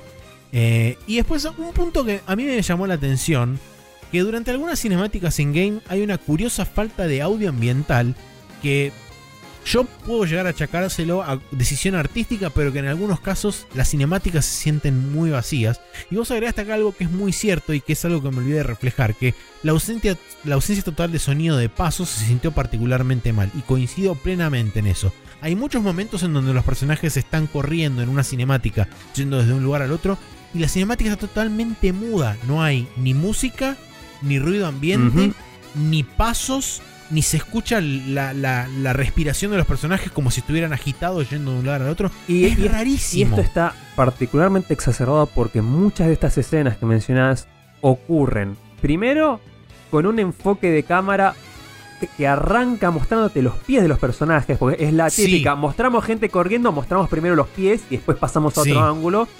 Y encima, o sobre calles de piedra, o sobre plataformas de metal de los mecón, de los ferronis. Es como, Sí. es metal, hermano, están pisoteando chapa. Agarrá, un- agarrá una cacerola y hacele tuk tuk tuk mínimo. Sí. Algo, hermano. Sí, sí, coincido, coincido plenamente. Es, es algo que me llamó poderosamente la atención porque dije, ¿cómo puede ser? Eh, intenté buscarle algún tipo de coherencia a esa decisión, porque encima, de nuevo, como alguna de las cosas dentro del juego, es algo que es inconsistente, porque no ocurre en, absolutamente todas. En algunas sí y en otras no. Pero ¿sabes también por qué esto nos jode tanto? Por el cambio de pacing en las escenas en distintos momentos del juego. Al principio es todo mucho más lento, mucho más introductorio, mucho más cinematográfico. Pensá, en, por ejemplo, en las escenas post batalla, cuando los chicos están volviendo en la introducción del juego, la escena del baño, la escena inmediatamente después, eh, los primeros recuerdos de cuando ellos son jóvenes, es todo mucho más cinematográfico y más narrativo. En cambio, a futuro son escenas mucho más a los bifes, escenas donde están casi todo el tiempo hablando, escenas donde hay un combate, o escenas donde directamente están quietos, como la escena de la prisión, donde no hay, no hay mucho sonido ambiente que meter. Eh, esto también les juega a favor, como gran... Capaz que viene por ahí, como gran parte del juego no los iba a necesitar, directamente no se lo agregaron a ninguna. Y lamentablemente en las primeras hacía falta. Sí, sí, puede ser. Puede ser que venga por ahí. También puede ser un tema de tiempos, mm. tranquilamente. Todos sabemos que el desarrollo de videojuegos es un tema de una carrera contra reloj, donde este, todos tiene que cerrar y algo que normalmente no, no es conocido por el público general es que usualmente el juego como juego no existe hasta prácticamente último momento donde todo cohesiona en una cosa que más o menos funciona como debería funcionar y uno le termina a poner un par de cinta adhesiva y arranca y sale. este, y más o menos así es como opera el 90% del desarrollo de juegos. Entonces no sería raro que quizás se hayan o quedado sin tiempo o hayan, lo hayan este, tomado como algo secundario y que si podemos arreglarlo, si podemos adicionárselo, se lo adicionamos. Pero eh, en algunos momentos es como que choca, choca un poco y, genera ese, ese momento de decir, hay algo raro, o sea, el, ahí es donde genuinamente te das cuenta de que el arte de diseño de sonido es una pieza mucho más fundamental de la que la mayoría de la gente cree. Porque cuando no está el audio, te das cuenta de que algo está mal. Uno lo da por sentado hasta que se lo sacan. Exactamente. Totalmente. Bueno, ¿alguna cosa más que quieras agregar? Ahora es este tema libre. Vayamos para donde querramos y cada uno aporta lo que quiera aportar y después cerramos con las conclusiones. Mm, dale. Eh, como mencioné, para mí el punto más alto de la historia es en el capítulo 5 y principios del 6. Después sentí que se desinfla eh, un poco. El último tramo me dejó un poco con, ganas de más. El origen de los antagonistas te lo explican bien. La explicación es clara, es concisa y es directa. Es coherente con la mitología del juego. Pero le falta le faltó algo más, le faltó, le faltó chispa para mí. Pasa que yo venía esperando algo un poco más, eh, un poco más de efecto de, shock, como lo fueron las revelaciones en las dos entregas anteriores. En Xenoblade 1 nos enteramos el, toda la historia del origen del mundo, lo que mm. era antes y cómo se originó. Eh, es brutal.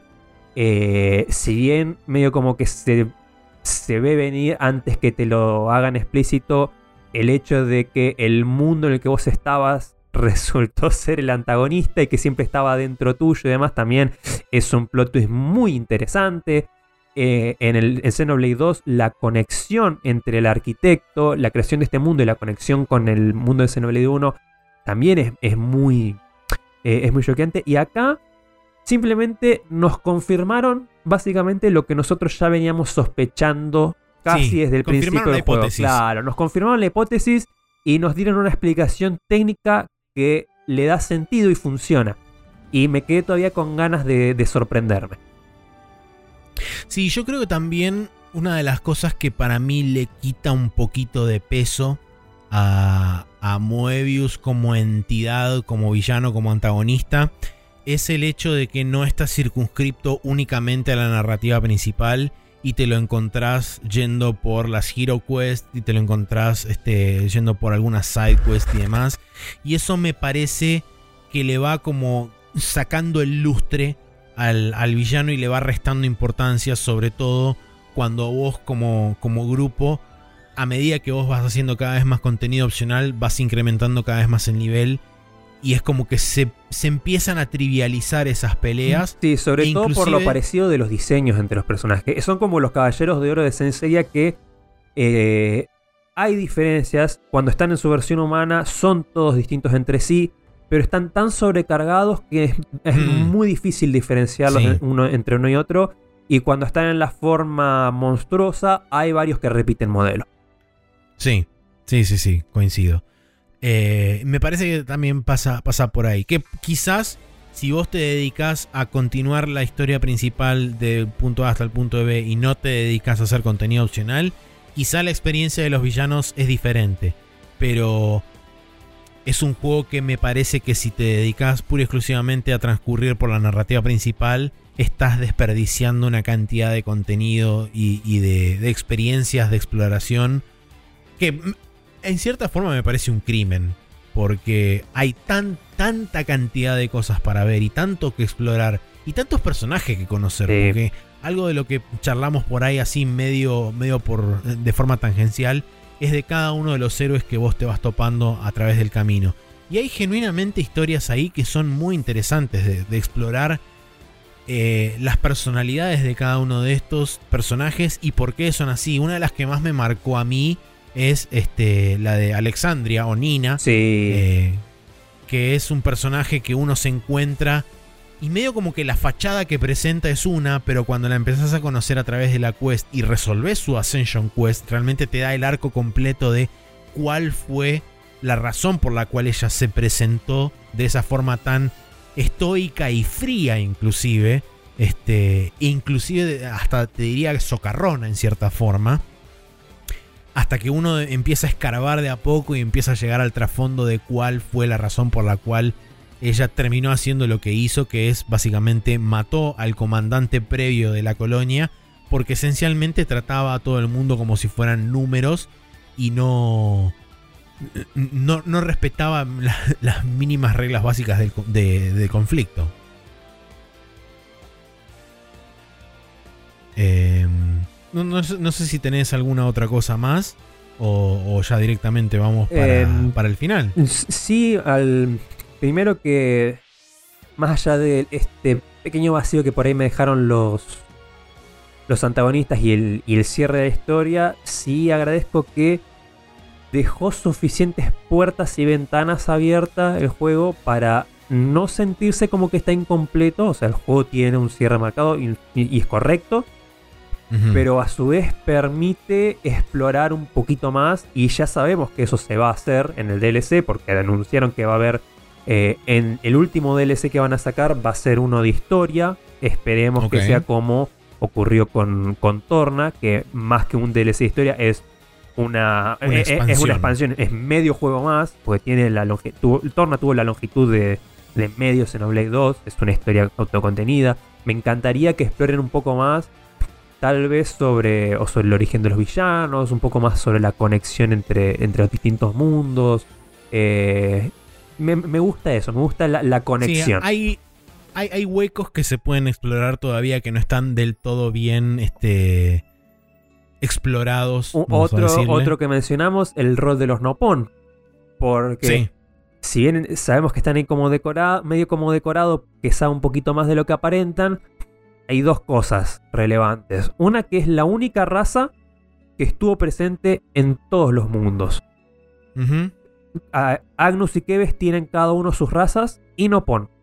Además, dentro de de este juego, los Nopon son los únicos que estaban afuera del ciclo, porque no tenían iris y aparentemente no, no, no tenían tatuajes que les sirven de temporizador. Y no hay ningún Sí. indicio de que fueran parte de este ciclo de, de reciclaje de vidas de 10 años. Y todo el mundo estaba bien con eso porque aparentemente es lo normal, pero a mí me hizo un poco de ruido. sí. Y por último, el Riku, el, el Nopon que nos acompaña, además de que es el que le da la Lucky Seven a, a Noah, que anda a saber de dónde la sacó, que siempre sabía un poco más, tiene un guiño de entendimiento cuando nos cruzamos con Melia, como que se conocen desde antes o como que comparten información que no le están dando al resto de la parte. sí. Entonces, hay algo que no están diciendo. Claro, entonces como dale, tira un, un centro. ¿Qué más hay acá? Ahí es- hay un par de preguntas eh, abiertas que me gustaría, me gustaría que respondan. Sí. Eh, Bueno. y eso, ¿Conclusiones? Eso es todo lo que tengo para ahora. Así que vamos a las conclusions. Muy bien. Eh, yo, mi conclusión es que tiene una cantidad inconcebible de horas de contenido, como dijimos. Es una historia madura, me parece de las más maduras de, de la saga. Personajes bien definidos y un mundo que invita constantemente a la exploración. Para mí es sin lugar a dudas la versión definitiva de esta trilogía de juegos. Y es algo que, si bien uno consideraría por ahí que necesita como información previa a los juegos anteriores, creo que se sostiene como una historia en sí misma. Eh, quizás sí te pierdas de las referencias y de los guiños y de todo ese tipo de cosas, pero que tranquilamente se pueden disfrutar en retrospectiva si uno decide volver a juegos anteriores. Que puedo llegar a ver que sea difícil, dado que esta versión es la versión más pulida y acabada de todos los sistemas de los dos juegos anteriores. Yo coincido en todo. Como, como ya viste en mis notas, me pareció una obra maestra y el, el punto culmine de la saga. Eh, supera a los antecesores en casi todos los aspectos.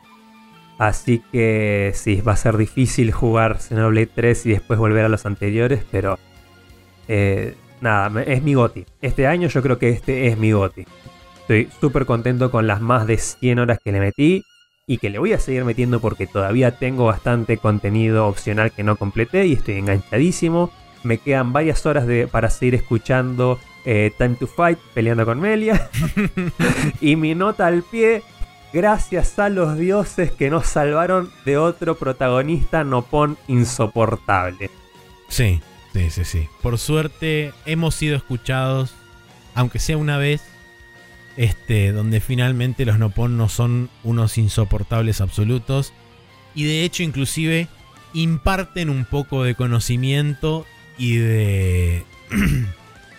y de, relevancia a la hora de hablar este, con, con los personajes y demás. Porque, como mencionaste vos antes, eh, Riku no es un no es un nopón caído del catre así paracaidista, es un es un nopón que genuinamente tiene una relevancia importante en la historia y sirve inclusive de soporte moral en muchos momentos de, de la parte principal. En el capítulo 5, ¿te acordás como la que le tira? Sí, Le, le da apoyo de... Flaco, acá la espada, vos podés, a esa hora. Hmm, tal cual. ¿Escuchaste la voz que tiene en inglés? No, no la escuché. Escuchala después de la grabación. Bueno, me voy a buscar un, un video o algo para escucharlo, porque genuinamente no escuché la voz, creo que no escuché la voz de ninguno de los personajes principales este, fuera del japonés. Después la escuchás y me, Me abstuve a propósito. Bien. Eh, pero bueno, eh, si no queda nada más que agregar, esto ha sido el spoiler cast del Xenoblade Chronicles 3. Agradecido eternamente al señor Porco por haber participado y haberse prestado a esto. Eh, No, por favor, chivos, gracias a, vos, gracias a vos por la invitación. Un placer, un placer enorme estar acá. Y Chivo uno solo, como mencionamos al principio, me encuentran en la logia del backlog. Eh, con eso en cualquier, en cualquier podcatcher amigo nos encuentran. Salimos quincenalmente, somos muy originales. Cinco, cinco varones treintañeros hablando de jueguitos. La, la vuelta que le encontramos para hacerlo un poquito más original es que nos enfocamos en experiencias de juegos no lanzamientos. O sea, los juegos que tengamos en la mochila de la vergüenza, como le dice el amigo Santi, el, el backlog, los, los que hayamos dejado tirados por ahí. Pero bueno, cada Muy 15 bien. días salimos y eh, nos encuentran ahí en Twitter. En, bueno, tenemos un Linktree con todos nuestro- nuestros medios. Así que vayan a buscarnos ahí. Muy bien, así entonces damos por concluido este spoilercast. Nos vemos la próxima que se dé de juntarnos para eh, desglosar y desarmar un juego en su entereza. Y nos despedimos hasta la próxima. Adiós.